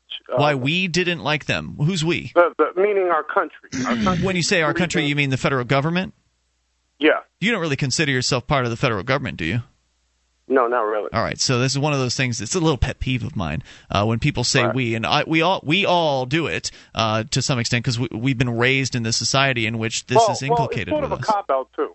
It's sort of a cop out because we elect these these people Nope. to represent no, us. not me. Well, no, I, number one, you're wrong on two. You're wrong on two counts. One, I did not elect these people, and two, I'm in un, under no illusions that these people could possibly represent me. Right. Thanks I for the feel the call, man. I. I really appreciate uh, hearing from you tonight, Curtis, at uh, 855 450 free. You can tell he's definitely a new listener, and uh, d- stick with us. Yes, he doesn't know how crazy we are Yes. yet. We. we yeah. stick with us. One thing you can count on is uh, relative consistency out of this particular radio studio. 855 450 free, the toll free number. So, yeah, we didn't vote for the government. And even if you did vote for them, it doesn't make you responsible for what they do. No. Many, many people vote because they're afraid of the government and they want to put the least danger, what they perceive of as the least dangerous person in there. Unfortunately, the difference between the choices is usually minute. Well, how do you feel about the saying "if you don't vote, you don't get to complain"? Uh, that's a cop out. Uh, I think that's uh, I think that saying's a cop out. Yeah, I do as well. Uh, if you're being oppressed, I think you absolutely have the right to complain about that oppression, whether or not you've checked a box on a ballot somewhere. Ray is listening in Washington State. Ray, you're on Free Talk Live. Hey guys, the number you're looking for is 31% of Americans own their home outright. Wow, it's Zero higher than I expected. Yeah, of course. Yeah, you you're not giving some of us enough credit there, Ian. You know, where like me, I own four homes, so you know, I own them outright. So the thing is, there's a lot of us Americans who are pretty smart when it comes to money and just the way Okay, is. all right. wait, So here's here's a uh, a modification to the question then. How many of those thirty some percent actually bought off their own home versus inherited it from grandma? Well, you know what? There's really no percentage that I've ever seen that said that. Yeah. But I can tell you right now that I came from a family very dirt poor, and I have seven brothers and sisters who probably still haven't got their home paid off when I own four. So it's just how you learn to handle money. Oh, absolutely. By age 30, I had already owned my home outright, and it was a home on 50 acres of ground. So, uh, you know, So, so if that's it if just is one of those things. Hey, uh, the other day we were talking about uh, interest in collecting, and you Hold, thought hold that thought. was- Luther has a question for Yeah. you. Okay, go ahead. I just want to ask you real quick. So, if you think that's the main contributing factor on whether people own their home or not is just their own personal responsibility, why did the number drop so drastically from 80 to 31? Well, because you know what? Over time, if you look at how we as a country have gotten, we're we've gotten pretty soft.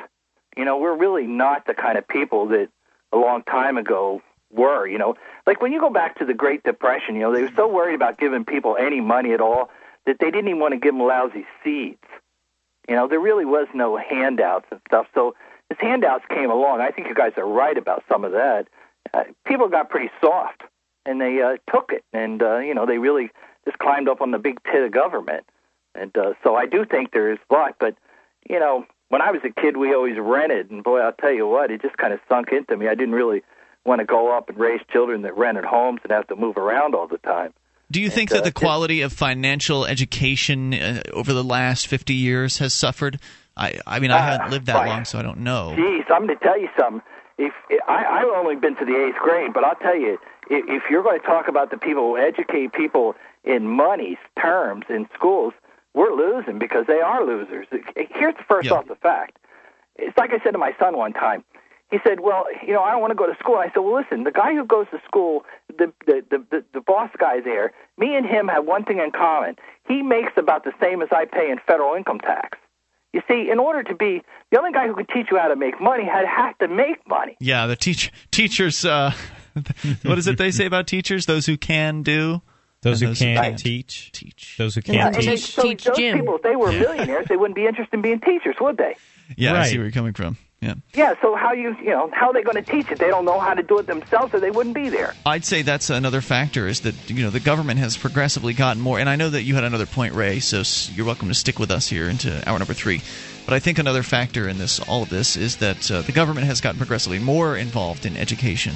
Uh, education has, has gone away from the homes, and so generation after generation has been essentially dumbed down and not given the financial wherewithal that they need to know. More coming up. This is Free Talk Live, hour three next. When the power goes out for any length of time, you've got problems, starting with food that's going bad, even in the freezer. No communications, living by candlelight or flashlight. It's a bad place to be. The solar flare cycle is heating up and has already done damage to the grid. NASA and NOAA tell us that next year and in 2013, it will take down large sections of the grid for days or weeks at a time. Hurricanes and floods also cut power for several days or weeks. You can protect yourself now.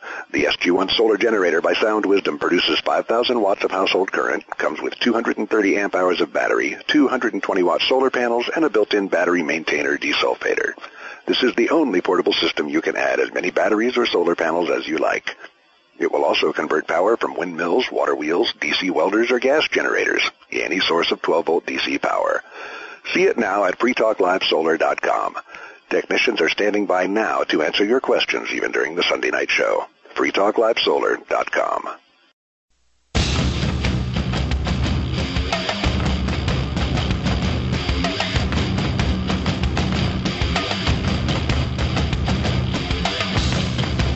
This is Free Talk Live. We're launching into the third hour of the program. You can bring up what you want and dial in toll free at 855 450 free. That's 1 855 450 3733.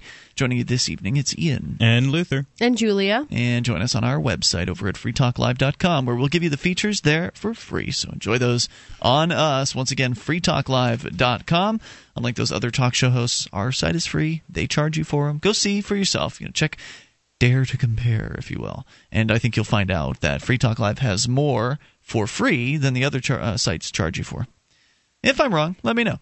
855 450 free. Let's go to uh, back to Ray, who was on with us uh, just before we went to the break there, the news break. Uh, Ray, you're back on Free Talk Live. You had another point you wanted to make tonight. Okay, yeah, we were talking the other day about the the Federal Reserve and the three percent long term, and I brought up the issue about hard money lenders. That's private money. It's not the The government. 3% long term, what's that? Yeah, ten percent long term, and it, it runs between anywhere between six and ten percent. It can actually go higher than ten percent. I don't know what you're talking about, though. Can you For ex- you that proves the the deal because the government takes money at three percent because they own the printing press and they can do whatever they want through the Federal Reserve, as you were talking about earlier. Okay. But the other one to watch that tells you the real truth of money is look at the state obligations, and I buy state obligations, and generally you can get around five percent. Maybe it's it, you, not too long ago. You you know maybe uh, six months ago you could have got six percent on. Hold on a second. I'm a little I'm a little lost on all these percentages. What were you talking about with the three percent, the six percent, or whatever? You're That's talking about the rate of inflation. Treasury. Yeah, no, the thirty-year Treasury. Oh, what they they promised to uh, to pay out. Right, right. And we remember we were saying that you guys were saying that the government controls the money because they obviously sell their current their bonds at three percent. Okay. Actually, we're selling them in the twos. Okay. So, but that's not the, what's really going on in the real world of money. The the real world of money is that the government's printing and buying their own money. Okay, I can't do anything about that. But if you look at your own state, okay, the state you guys are in, I'm sure you guys are buying 30-year treasuries at about five percent, pretty close to five percent, maybe four and three quarters. You right mean the now. state government? The state government. If you guys have to borrow money, every state borrows money. You guys in that state, I'm just going to take a guess that that state, each one of you guys. Now, I know you don't pay taxes, Ian, or whatever, but I'm just saying with the the amount of persons in that state, each one of you probably owe about nine thousand dollars in debt that the state has sold you for. You follow what I'm saying? I don't follow how anyone could owe anything unless they've entered into an agreement. And I understand that part about it. Okay, so you're out of it. Okay, let's just. But the average guy who really pays his taxes or whatever, Well, they don't owe anything either. Obligation of individuals. that Those people are not obligated to what the the people calling themselves the state do. I think we're kind of getting off on that point, and you know, and I understand what you're saying. I know the liberty. You know, I I, I support. I think it's wonderful. Okay. So you're saying the the state state government is buying federal treasuries at five percent? It no, the federal treasuries are three percent on a thirty year. Okay. Okay. But your state has to sell state obligations so they can borrow money. They do that. You agree with me? They do that. So the state is you're saying the state see I don't know a whole bunch about the financial world. You're saying state governments also issue uh, treasury bonds? Yeah, they also issue treasuries. Okay.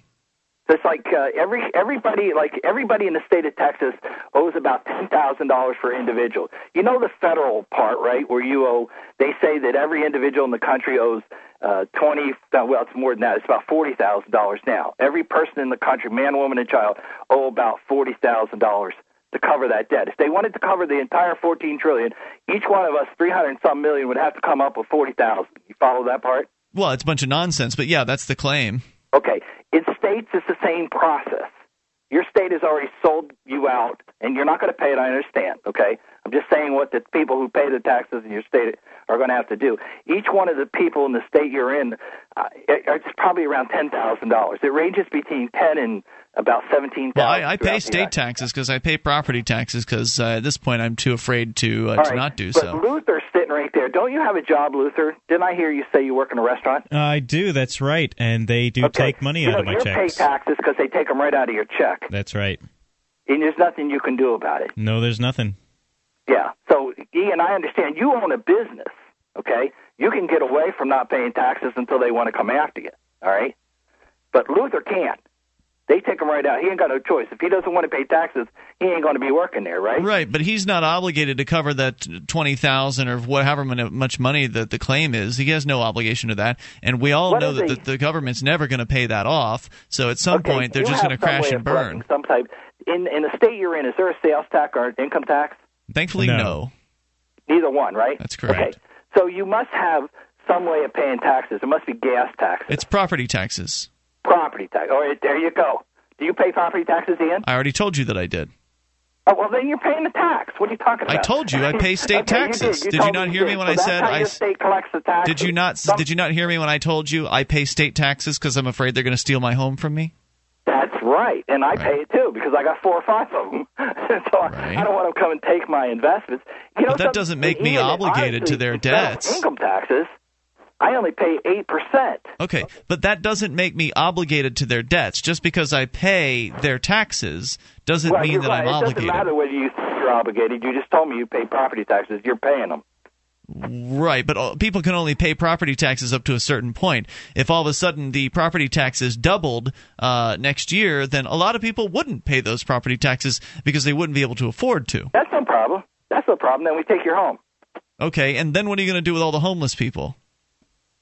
I don't care about them. Well, that's their problem. That, well, it will be a problem for those governments. I mean, at some point, the the idea of taking homes from people kind of falls flat But, yeah, because if you you have a dramatic increase. Americans- Ray, if you have a dramatic increase in property outright. taxes, hold that thought, dude. If you've got a dramatic increase in property taxes, people will either leave or they will just refuse to pay it. And then if you've got a bunch of people who can't afford to pay the property taxes, the government can only get away with stealing so many homes at any given point in time. If there's some sort of mass home stealing going on and people are getting thrown out into the streets, then you're going to have a real burden on the welfare system at that point. So I mean, either way, but it's a mess. Here's up. where you're wrong, Ian. I love to argue with you. You're a wonderful guy to argue with. Let me tell you where you're wrong.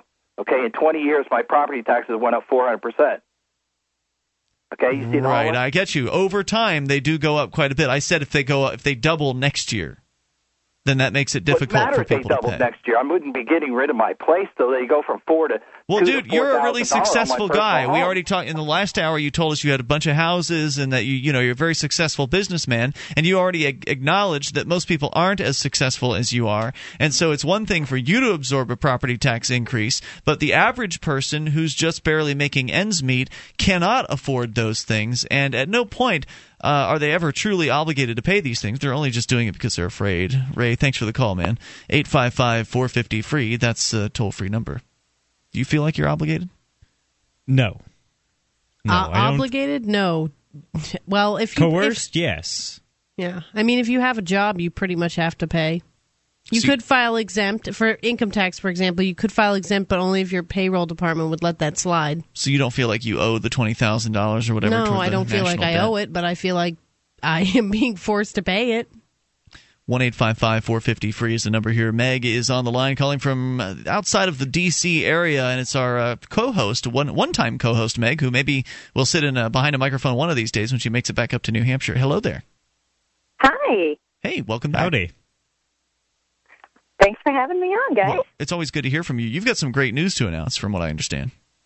Oh, yeah, we had a wonderful day. Um, the Lemonade Liberators, we went to our status hearing today and um, showed up in court. Uh, they called our name. We went up there. They just said, case dismissed, and we walked out.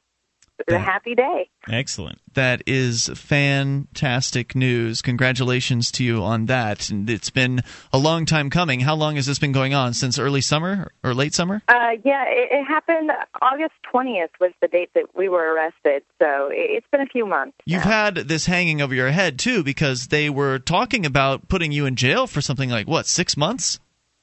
Yeah, we went into court today not knowing if we were going to be leaving like of our own volition or leaving to jail because we were facing a contempt charge for um, refusing to go through with a drug test program. Right. Uh, if you want to stick with us, us, Meg, I'd like you to. So uh, hang on. We'll bring you back here in a moment. Get the rest of the story on the lem- lemonade stand. I think it was three or four folks that were arrested there in D.C. over the summer during Lemonade Liberation Day. 855 450 free, um, selling lemonade or giving it away in protest of the various different threats uh, levied against young, young children.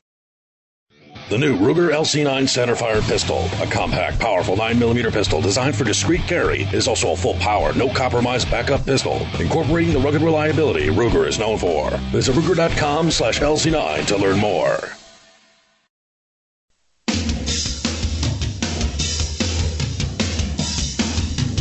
This is Free Talk Live. You can bring up anything you want. Just dial in toll free 855 450 free. That's 1 855 450 3733. And joining you tonight, it's Ian. And Luther. And Julia. You can join us on our website over at freetalklive.com. We give you the features there totally free.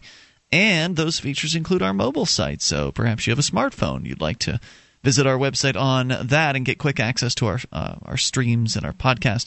All you need to do is go to m.freetalklive.com. That's m as in mobile. freetalklive.com.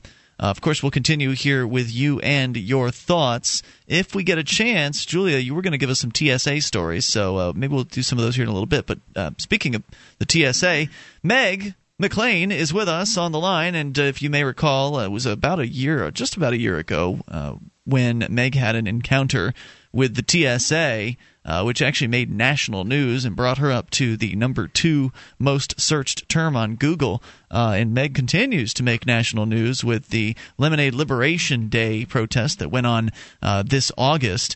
And uh, Meg, are you with us? Yeah, I'm here. All right. So you and was it three three others or was it three total that got arrested? It was uh, three total. Three total. The Lemonade uh, Liberation folks there in D.C. It was your booth that was at a some sort of a park there in uh, in D.C. And so they they swooped in to attempt to stop you from. And were you selling it or just giving it away to people? Uh, we were selling it for ten cents. So like we had giant cups of lemonade that you know. We went through four gallons after about twenty people. And how long did it take for them to uh, to swoop in on you? Um, well, we had a uh, cop on a bike come up to us almost right away, and um, after that, it, it took maybe 15 minutes. So we had uh, about 15 to 20 cops that just made a big circle around us and started putting up a fence, and so people couldn't get in to get to our stand. 15 to 20 cops to stop yeah. a group of people selling lemonade. Wow. Sounds yep. reasonable. It was uh, pretty sad. Um, incredible. So they arrested you. They charged you with some nonsense, and uh, you guys ended up going to the court. And you called us a couple weeks ago when you'd gone to this court hearing, just bewildered at what had occurred. I mean, you've you've had a lot of experience going to court up here in uh, New Hampshire as part of the Free State Project, where you lived up here for a couple years. You've you've kind of been touring around down there in the D.C. area doing some activism uh, as of late. But up here, you had a lot of experience in the courts here. But uh, I think you learned that uh, the court systems are vastly different from state to state, from location to location, because it was. Oh yeah. It was there that you were just completely baffled as to what was going on. They were demanding that you take drug tests, even though you weren't arrested for drugs. They didn't find drugs on you. It's just that apparently they just demand that anybody going through their system take drug tests. I mean, is that pretty much the impression yeah, you got? It's some. Uh, it's called a diversion program that. Um, it basically makes it say you do a drug program and some community service and maybe pay a fine, and then the prosecution won't go forward with your case. It's still on the books, but they just decide not to prosecute you. And what did you guys end up doing once they demanded this drug test of you? Well, they demanded this, and we had said, you know, before that we weren't going to do it. We didn't want to take part in that program, and judge was just like, well, you know, we don't care what you want, you're going to do it. and so you know, we said no, and the clerk wrote refused, and we actually went to court today with the serious possibility of going to jail for six months straight out for contempt because it was a drug test that was ordered to us and we refused. Right, because the, when the when the man in the robe makes an order, you're supposed to do as you're told. Otherwise, like you say, it's it's contempt. But instead of contempt, they ended up dropping all of the charges from all three of the Lemonade Liberators. Yeah, it was fantastic news, and uh, we went into the courtroom and it was a different judge. And he, uh, like, the only way I can describe him is he looked like Santa Claus. And he was, he called our names and he just looked happy and jolly and he was so nice and friendly when we got up there. And he's like, well, case dismissed. And, you know, good job, guys. See you later. You're free to go.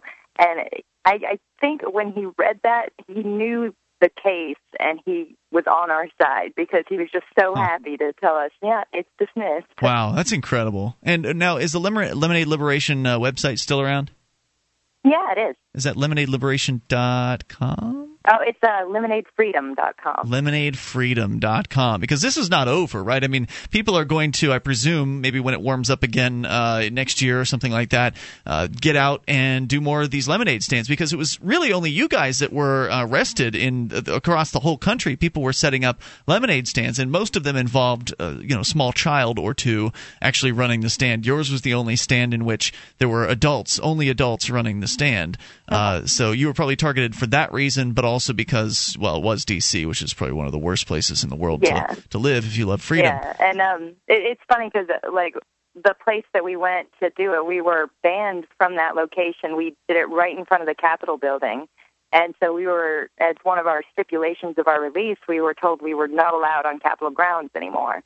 And so when we left the courtroom today, the first thing we did was we went over to the Capitol and took a picture in front of it.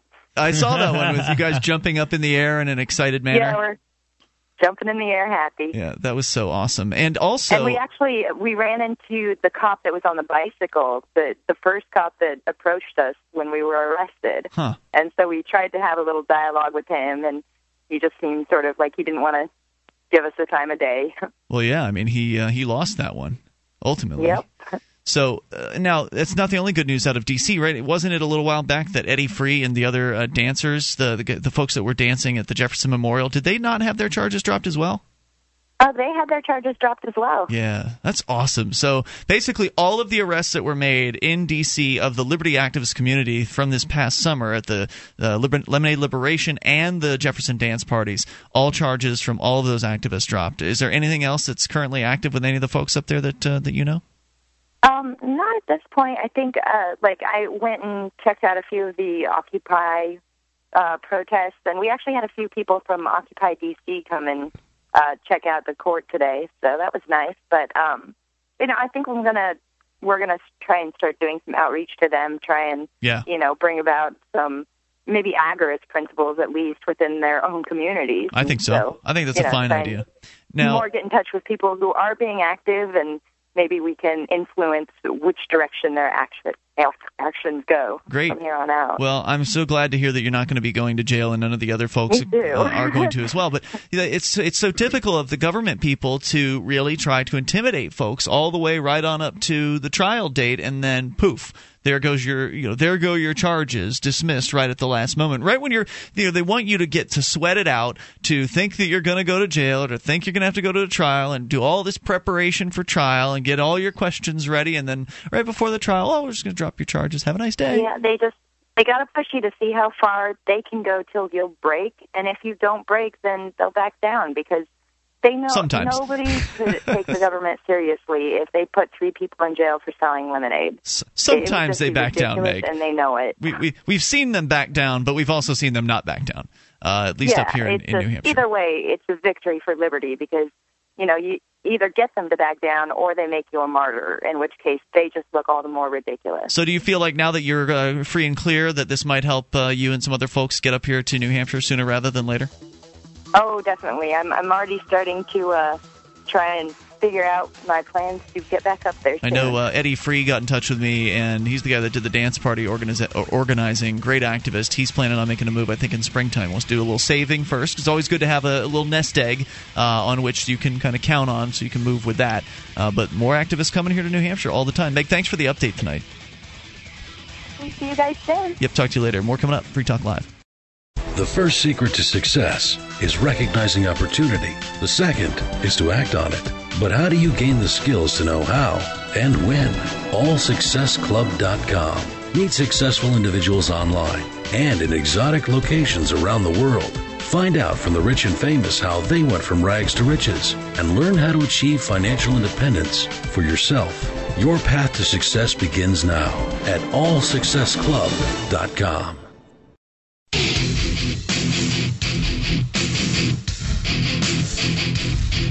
This is Free Talk Live, and you can bring up anything you want. Just dial in toll free at 1 855 450 free. 855 450 3733. Tonight, it's Ian here. And Luther. And Julia. Don't forget, you can join us online. We've got a webcam there. You can watch, listen, and interact. The chat room is built into the same page over at cam.freetalklive.com. And like everything else on our website, it's free. That's cam.freetalklive.com. Now then, you know cigarettes will kill you, right? You've been thinking about giving the e cigarette a try, and they are a healthier option 22,000 times healthier. You can listen to this offer here from vaporsmiths.com. A pack a day smoker will save $120 per month.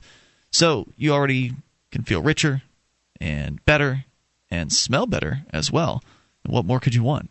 How about a free starter kit? Just purchase 40 cartomizers with coupon code FTL, and you'll get free shipping on orders of $60 or more. So uh, you can go to 855 to get vapor. That's 855 to get vapor. Get the free starter kit with purchase of 40 vape uh, cartomizers. Coupon code FTL. I was puffing on one of these last night. Uh, Jason Osborne was here from SACL CAI, and he is a huge fan of the Vaporsmiths product. Uh, he has uh, he's always willing to share one with somebody. He actually has always has more than one of them on him at any given time, and a variety of flavors that he's collected. So he's always changing out the the flavors. And so I tried the strawberry and the vanilla last night, and it was very tasty. So vaporsmiths.com. As we continue here, Julia, have you tried one of these e-cigarettes yet? Yes. What do you think? I guess they're fine. I mean, I've tried real e-cigarettes and I've tried like with nicotine in them, and Right. I've tried yours with the flavor in it. The flavor's better Yeah, I like without the nicotine. I like, yeah, you know, I didn't notice a big difference between the nicotine and the non-nicotine version. That's good. Um, so I don't, I'm not jonesing for more nicotine. I was taking the full nicotine uh, hits of the vapor last oh night, man. And I didn't really notice anything different. It just, it was a little harder to take the vapor. You could tell there was there was a difference in the, I guess, the thickness or whatever, the strength of the vapor. But as far as physical effects were concerned, I didn't notice anything. But if you, uh, you know, if you're a When cigarette I- smoker, you you owe it to yourself to check these things when out. I hit I when I hit the I get I don't know what the official terminology Toke? is for cigarettes, Yeah. but when I uh, hit the um ni- the e-cigarettes, I do notice that I don't have any of the effects that I would have with the nicotine, even with the nicotine that I would have if I smoked a cigarette. Like if I smoked a cigarette, like a Newport or something, I would be really lightheaded and I would have to sit down and I, there's no way I could smoke the whole thing. I mean, I would just it would just make me feel not good. But these they don't really have that effect. yeah, I was trying to see if I could get the lightheaded feeling, and it wasn't it wasn't happening. It's a not a pleasant feeling, really, Right. to, yeah. in my I, opinion. I don't. I don't care for the the No. lightheaded feeling that you get from tobacco. Um, I smoke cigars and pipe tobacco, and Mm. I've, I've smoked hookah before. It's okay. Uh, you know, and the the whole point of me is kind of flavorizing. I don't really like the way cigarettes taste, so I, uh, this is, a, I This think, a- a, e-cigarette great a whole Yeah. new world. Sure, sure. Uh, and as uh, Osborne pointed out last night, it is, in his opinion, and I probably agree with this, one of the most important products of, of our time, just because it, it allows people who are so addicted to cigarettes to get away from that and immediately, you know, change Sure, so sure. much. and and there's so many out there that you, you have such so much options where you're not just pumping all your money into Philip Morris or Yep, that's true. Vaporsmiths.com. All right, 855 450 free. That's the number here. Julia, you've got some TSA related news, at least a couple different things, right? Right. So I have the article here about um, a loaded gun that tumbled out of a checked bag in at LAX. Oops. Yeah, uh, and it's it has a little a little paragraph at the beginning of the article before the article starts that says, "For the record." A previous version of this post ran with the following headline Loaded gun in luggage at LAX escapes detection by TSA.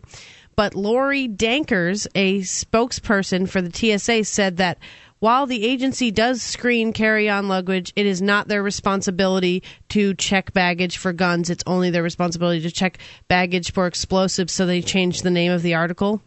I see. And what's the source on this? Who's reporting on it? This is uh, the Los Angeles Times. I see.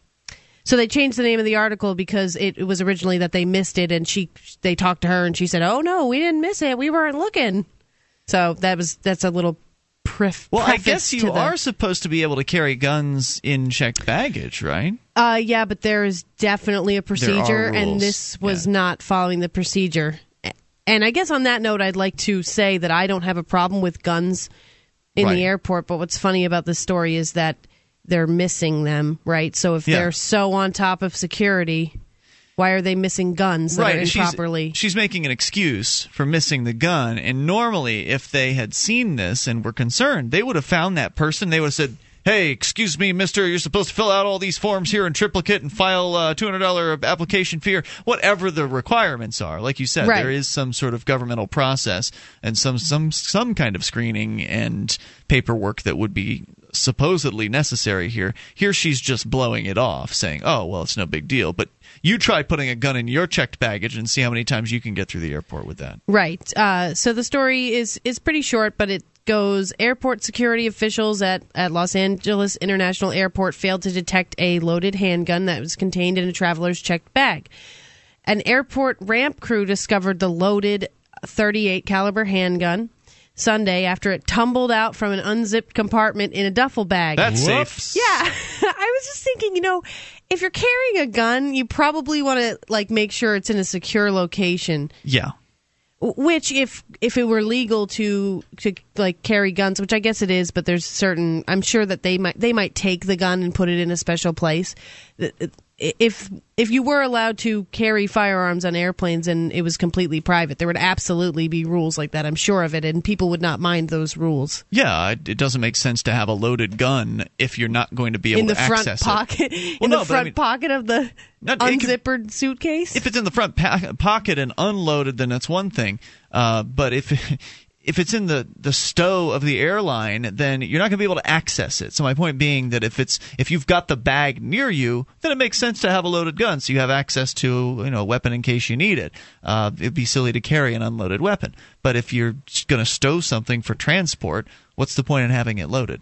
Right. What are the odds you're going to need to have a loaded gun right at the point at which you receive the baggage at the at the airport? yeah Yeah, that it doesn't make any sense Yeah, impractical. right. It would be a little safer to you know keep the, the clip out of the, the gun, and then you, you can just load it up whenever you Right. need it. So the owner of the gun was questioned uh, at the police station and released and allowed to board the flight later to Portland. The gun was turned over to the police, so they took his gun. The law enforcement sources declined to speak, of course. Uh, the TSA spokesperson woman says she was unfamiliar with the incident, which seems unlikely, uh, but um, and that she would comment later in the day. So fast forward to later in the day, uh, she says that the TSA had indeed scanned the bag for explosives, and there were none. Hmm. So, how how did you miss the gun when you were scanning the the bag for explosives? It's a fine question. These are government bureaucrats. Uh, they, you know, they don't have the same exact incentives as people that are actually earning a, a private paycheck. They don't have to jump up to the same level as those folks do. I went to a courtroom today, and they have this. You know, they have the X-ray machine there. You put a bag down on. They roll a bag through the X-ray X-ray machine. A guy with a flashlight takes a flashlight out. He's opening. I've got one of these laptop bags where you keep a laptop and other things. So he pulls out his flashlight. He's opening up the pockets and you know looking through them. The whole time in the side pocket on the bag, which is not an obscure pocket or anything like that. I mean, the bag has a lot of different little pockets, but this one's not obscure. It's the most outward protruding pocket that there is, and I had put my keys in there because my keys have a blade on them in the form of a Swiss Army knife. And every time the security at court sees this blade, you know, they take my keys from me, or Mhm. they'll take the blade. You know, they'll let me leave the blade with them and pick it up later. And I knew that they were going to take my blade from me, so I figured, oh, I'm just going to put it in the bag here and see if they can, you know, see if they find it. It wasn't obscure in any way, shape, or form. Just sitting in the pocket, and it made it right through. Wow. He didn't notice the Swiss Army knife, which is Yeah. one of the most common weapons, you know, for people to have on them. So, I mean, they were taking Sure, water sure. bottles and stuff from people. They were Yeah. taking uh, food from people. They were taking. Uh, they took all the cords from Pete and Ademo. So if they had like a charging cord for their their video camera, they took that because it could be a choking hazard. So they took cords from people, but I got to keep my knife. More coming up. 855 450 free. You can take control. This is Free Talk Live. This Your Family Today tip is brought to you by Ovaltine. Give your kids the nutrition they need to be their best. Visit us at ovaltineusa.com. Telling your child about healthy food choices is important, but showing her what to eat goes a lot further. Have her help create the grocery list, then bring her to the store with you. Picking out healthy foods together helps kids get in the habit of thinking about what they're eating every day. For more tips like these, visit us at parenthood.com slash your family today.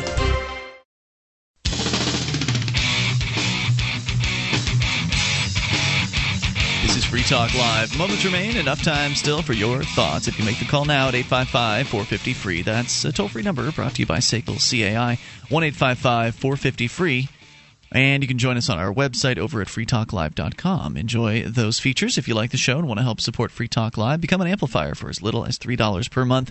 We will take your 3 bucks in, reinvest it into the show, get on more great radio stations across the country, bring more internet listeners on board as well, and expose new people to the ideas of freedom. You'll get perks too, like access to the AMP only call in lines, AMP only forum, and the podcast. Go to amp.freetalklive.com and get involved, and we appreciate it. That's amp.freetalklive.com.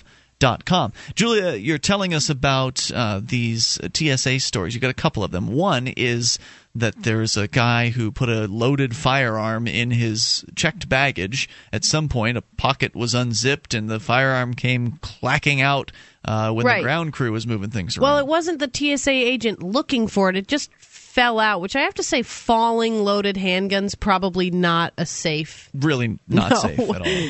No, but Even um, with the safety turned on, it's not a safe thing. No, no. Uh, so that story's pretty much done. Um, I found the most amusing part of it the fact that they the TSA spokesperson claimed that it, they didn't they didn't miss this. They just weren't looking for it because they're only looking for bombs. Right. She made it made it sound like that they saw it and it was no big deal. But that's not true because it is a big deal because the cops came and they took it and then there's some sort of paperwork that he would have otherwise had to have filled out right. to make it legal. he was questioned for several hours and and uh, there's commentary about there's a process that you have to go through if you want to carry a firearm on a plane and it involves a lot of steps and hoops and all that. So he didn't he didn't obey that, but they didn't miss it. They just they just you know didn't care or something. I don't. It doesn't make any sense. All right, so they've got their excuse for that one, but what's their excuse for this next one? So this is a little tidbit I just found very amusing. TSA agent leaves nice note in passenger's luggage. Uh, in an email titled "Hilarious or Horrifying," a tipster sent along this picture of a TSA luggage, luggage inspection notice that came with a sextra special bonus message. Get your freak on, girl. Get your freak on, girl. this happened to my friend on f- a flight on Saturday. The tipster writes Apparently, TSA found a personal item in her bag. Hmm, so I guess sex coaching services are now a part of the TSA's mission. nice to know they're concerned about the well being on all fronts. So, seriously, which is it, hilarious or horrifying? I'm going to go with the horrifying line, if only because there's a chance that the agent could have touched the items without washing their hands. Oh goodness. or that they weren't paying attention to other potentially freaky things. Well, at least they did her the favor of actually letting her know that they were creeping. I mean, otherwise It's pretty funny. had any It's just a picture of Sure, it's sure. got like an official TSA like luggage notice and it just didn't like I'm pretty sure it's a male's handwriting says get your freak on girl. It's awesome, and of course, there's no way to identify who who did it. no, right? it's funny though. Yeah. Very Quite professional. Absolutely. It's a very Only the best. way. Only the best for our TSA. Yes, these people are saving us from terrorists, guys. Clearly. Clearly, he was on the though- lookout for They bombs. see dildos and go hee hee. hee. One eight five five four fifty free. Captain Ned's on the line in Florida. You're on Free Talk Live. Hello, Captain. Hey, Ian Luther and Julie, how you doing tonight? Fabulous. What's on your mind? Ian, thank God you're out, man. I knew no jail could hold you. Hey, anyway, uh, They were doing a fine job of holding me. I could have made a run for it though, had I really wanted No, to. no, no, no. Stay put like a bunny rabbit. I man. had Just multiple sit- sit opportunities.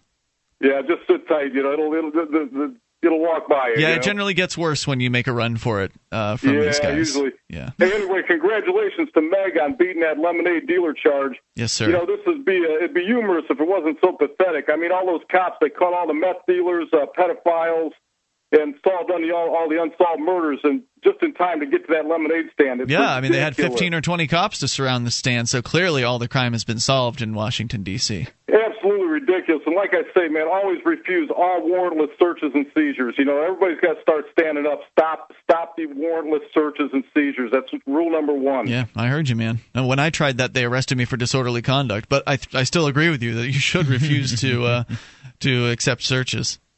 Yeah, they've got to have probable cause. You know, the facts or circumstances uh, which would lead a reasonable, uh, cautious person to believe that a crime has been or is about to be committed. And if they don't have that, they can't get anything for the judge. They'll let them in your car. They'll let them touch you.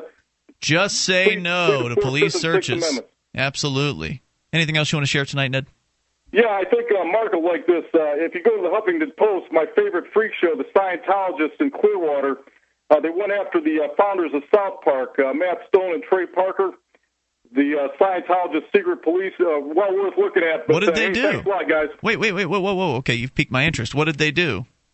Well, they went through their trash, investigated all their friends. The Scientologist secret police, and one of the favorite callers you guys uh, had that he says, uh, you know, the, like the old secret police in the uh, Czech Republic or whatever, come to us before we come to you. The Scientologist secret police is a very expensive organization. So what they were just trying to dig up some dirt on these guys? Is that it? Well, they they did a they did an episode in 2005 called "Trapped in the Closet." Oh yeah, it was great. It's a classic episode. Yeah, they basically out all of the secret beliefs of. Scientology. Right, right. But it's well worth going to the Huffington Post and reading what the Scientologists are up to. My favorite freak show, and that's saying a lot. Thanks for the call, Ned. I appreciate Okay, hearing guys, from thanks. you, sir. 855 450 free is the number here. Hey, Luther, you'd mentioned something uh, earlier. I think it was off the air, but some kind of a drill went down at a, at a was it a middle school or a high Uh, school? high school, actually. This was just down in Connecticut at uh, Wolcott High School. One morning this week, an urgent announcement crackled over the intercom. A threatening intruder was in the building, and students were told to immediately take refuge in their classrooms. And That's scary. That statement is true. A threatening intruder was on hand because doors were locked and police with dogs moved in. Students stayed huddled in classrooms where they were told to stay away from the windows. So it was intruders, plural. Multiple. Yes, yes. Uh, but what sounded like a frightening situation was just a search for narcotics. Drug sniffing dogs combed the school while students stayed locked in classrooms, believing that an attacker was roaming the halls. Drug free schools are an admirable goal. Uh, excuse me, admirable goal. Uh, but I wonder when we reach the point where the war on drugs justifies po- police searches under the ruse of Virginia Tech style attack. What on earth could authorities at Wolcott have been thinking? Oh, well, it's a new twist, but an old tactic. I mean, they've been Sure. bringing drug dogs into schools Yeah, to but search now around. now they've corralled them into the classrooms and they keep them there kind of with fear. They say that you know somebody's here to hurt you, so just stay hmm. down.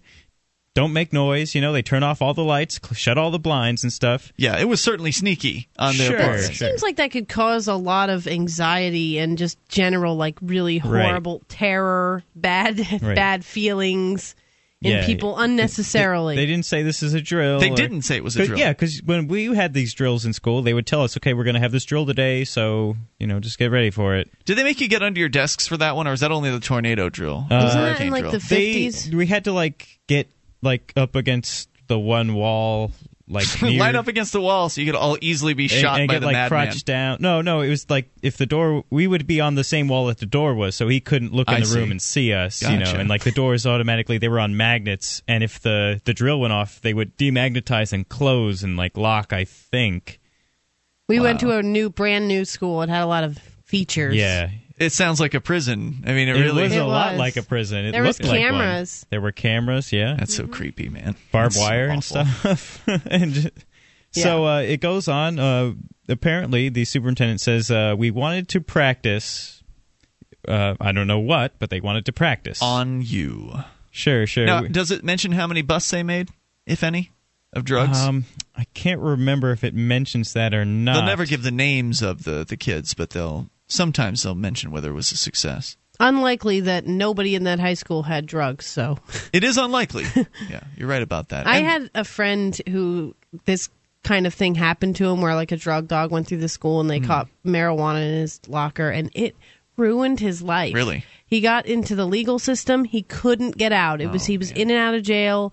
I don't know how he is doing now, but it was like if that one incident because he was always on probation and he always got in trouble for something while he was on probation, and it just. I mean, I swear it ruined his life. It's so probation sad. is awful. I was in jail with many guys who were there on violation of probation. It is a system that is a revolving door and it's designed to make it easy to violate. So you're right back in to another jail cell for another arbitrary amount of time. And then when you get out, you got probation all over again. It never ends if they keep violating it. The question is, how many lives did they ruin this day by doing Oh, by they're not something ruining like lives. this? They're saving the children from themselves. From yeah, the drugs. yeah. I don't see any numbers in here on on who you know, if any, g- got busted. Um, uh, one of the parent, I think this guy's a parent. Yeah, he says, uh, I don't. Well, I guess we're out of time, but he basically says this is a terrible idea. You know, they did not think this through, and they certainly did it because children were frightened to, to death. It is a terrible idea, and it's dishonest and scary. And of course, the worst idea is letting your kid go to this government school in the first place. Get them the hell out of there. Uh, more coming up here tomorrow night. You can join us then online in the meantime at freetalklive.com.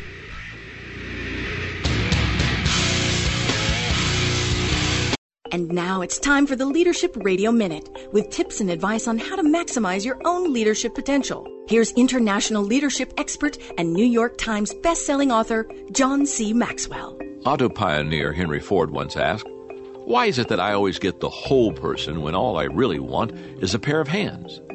By that, I think what Ford was really saying is that relationships are messy. But the reality is that when you lead someone, you always get the whole person, including their dysfunctions, home life, health issues, and quirks.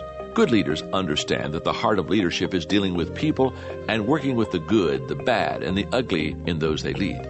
They are able to see people's flaws, tell them difficult truths, do it in a spirit of kindness and grace. They don't avoid problems, they solve them. They work to make the lives of others better. For the Leadership Radio Minute, I'm John C. Maxwell. For more information on how to maximize your own leadership potential, please visit johnmaxwell.com. True leadership isn't a matter of having a certain job or title. In fact, being chosen for a position is only the first of the five levels every effective leader achieves. In his new book, The Five Levels of Leadership, leadership expert and New York Times bestselling author John C. Maxwell helps you to become more than the boss people follow only because they're required to. He gives advice on how to grow further, achieve results, and build a team that produces. The Five Levels of Leadership, the newest book from John C. Maxwell, is available wherever books are sold.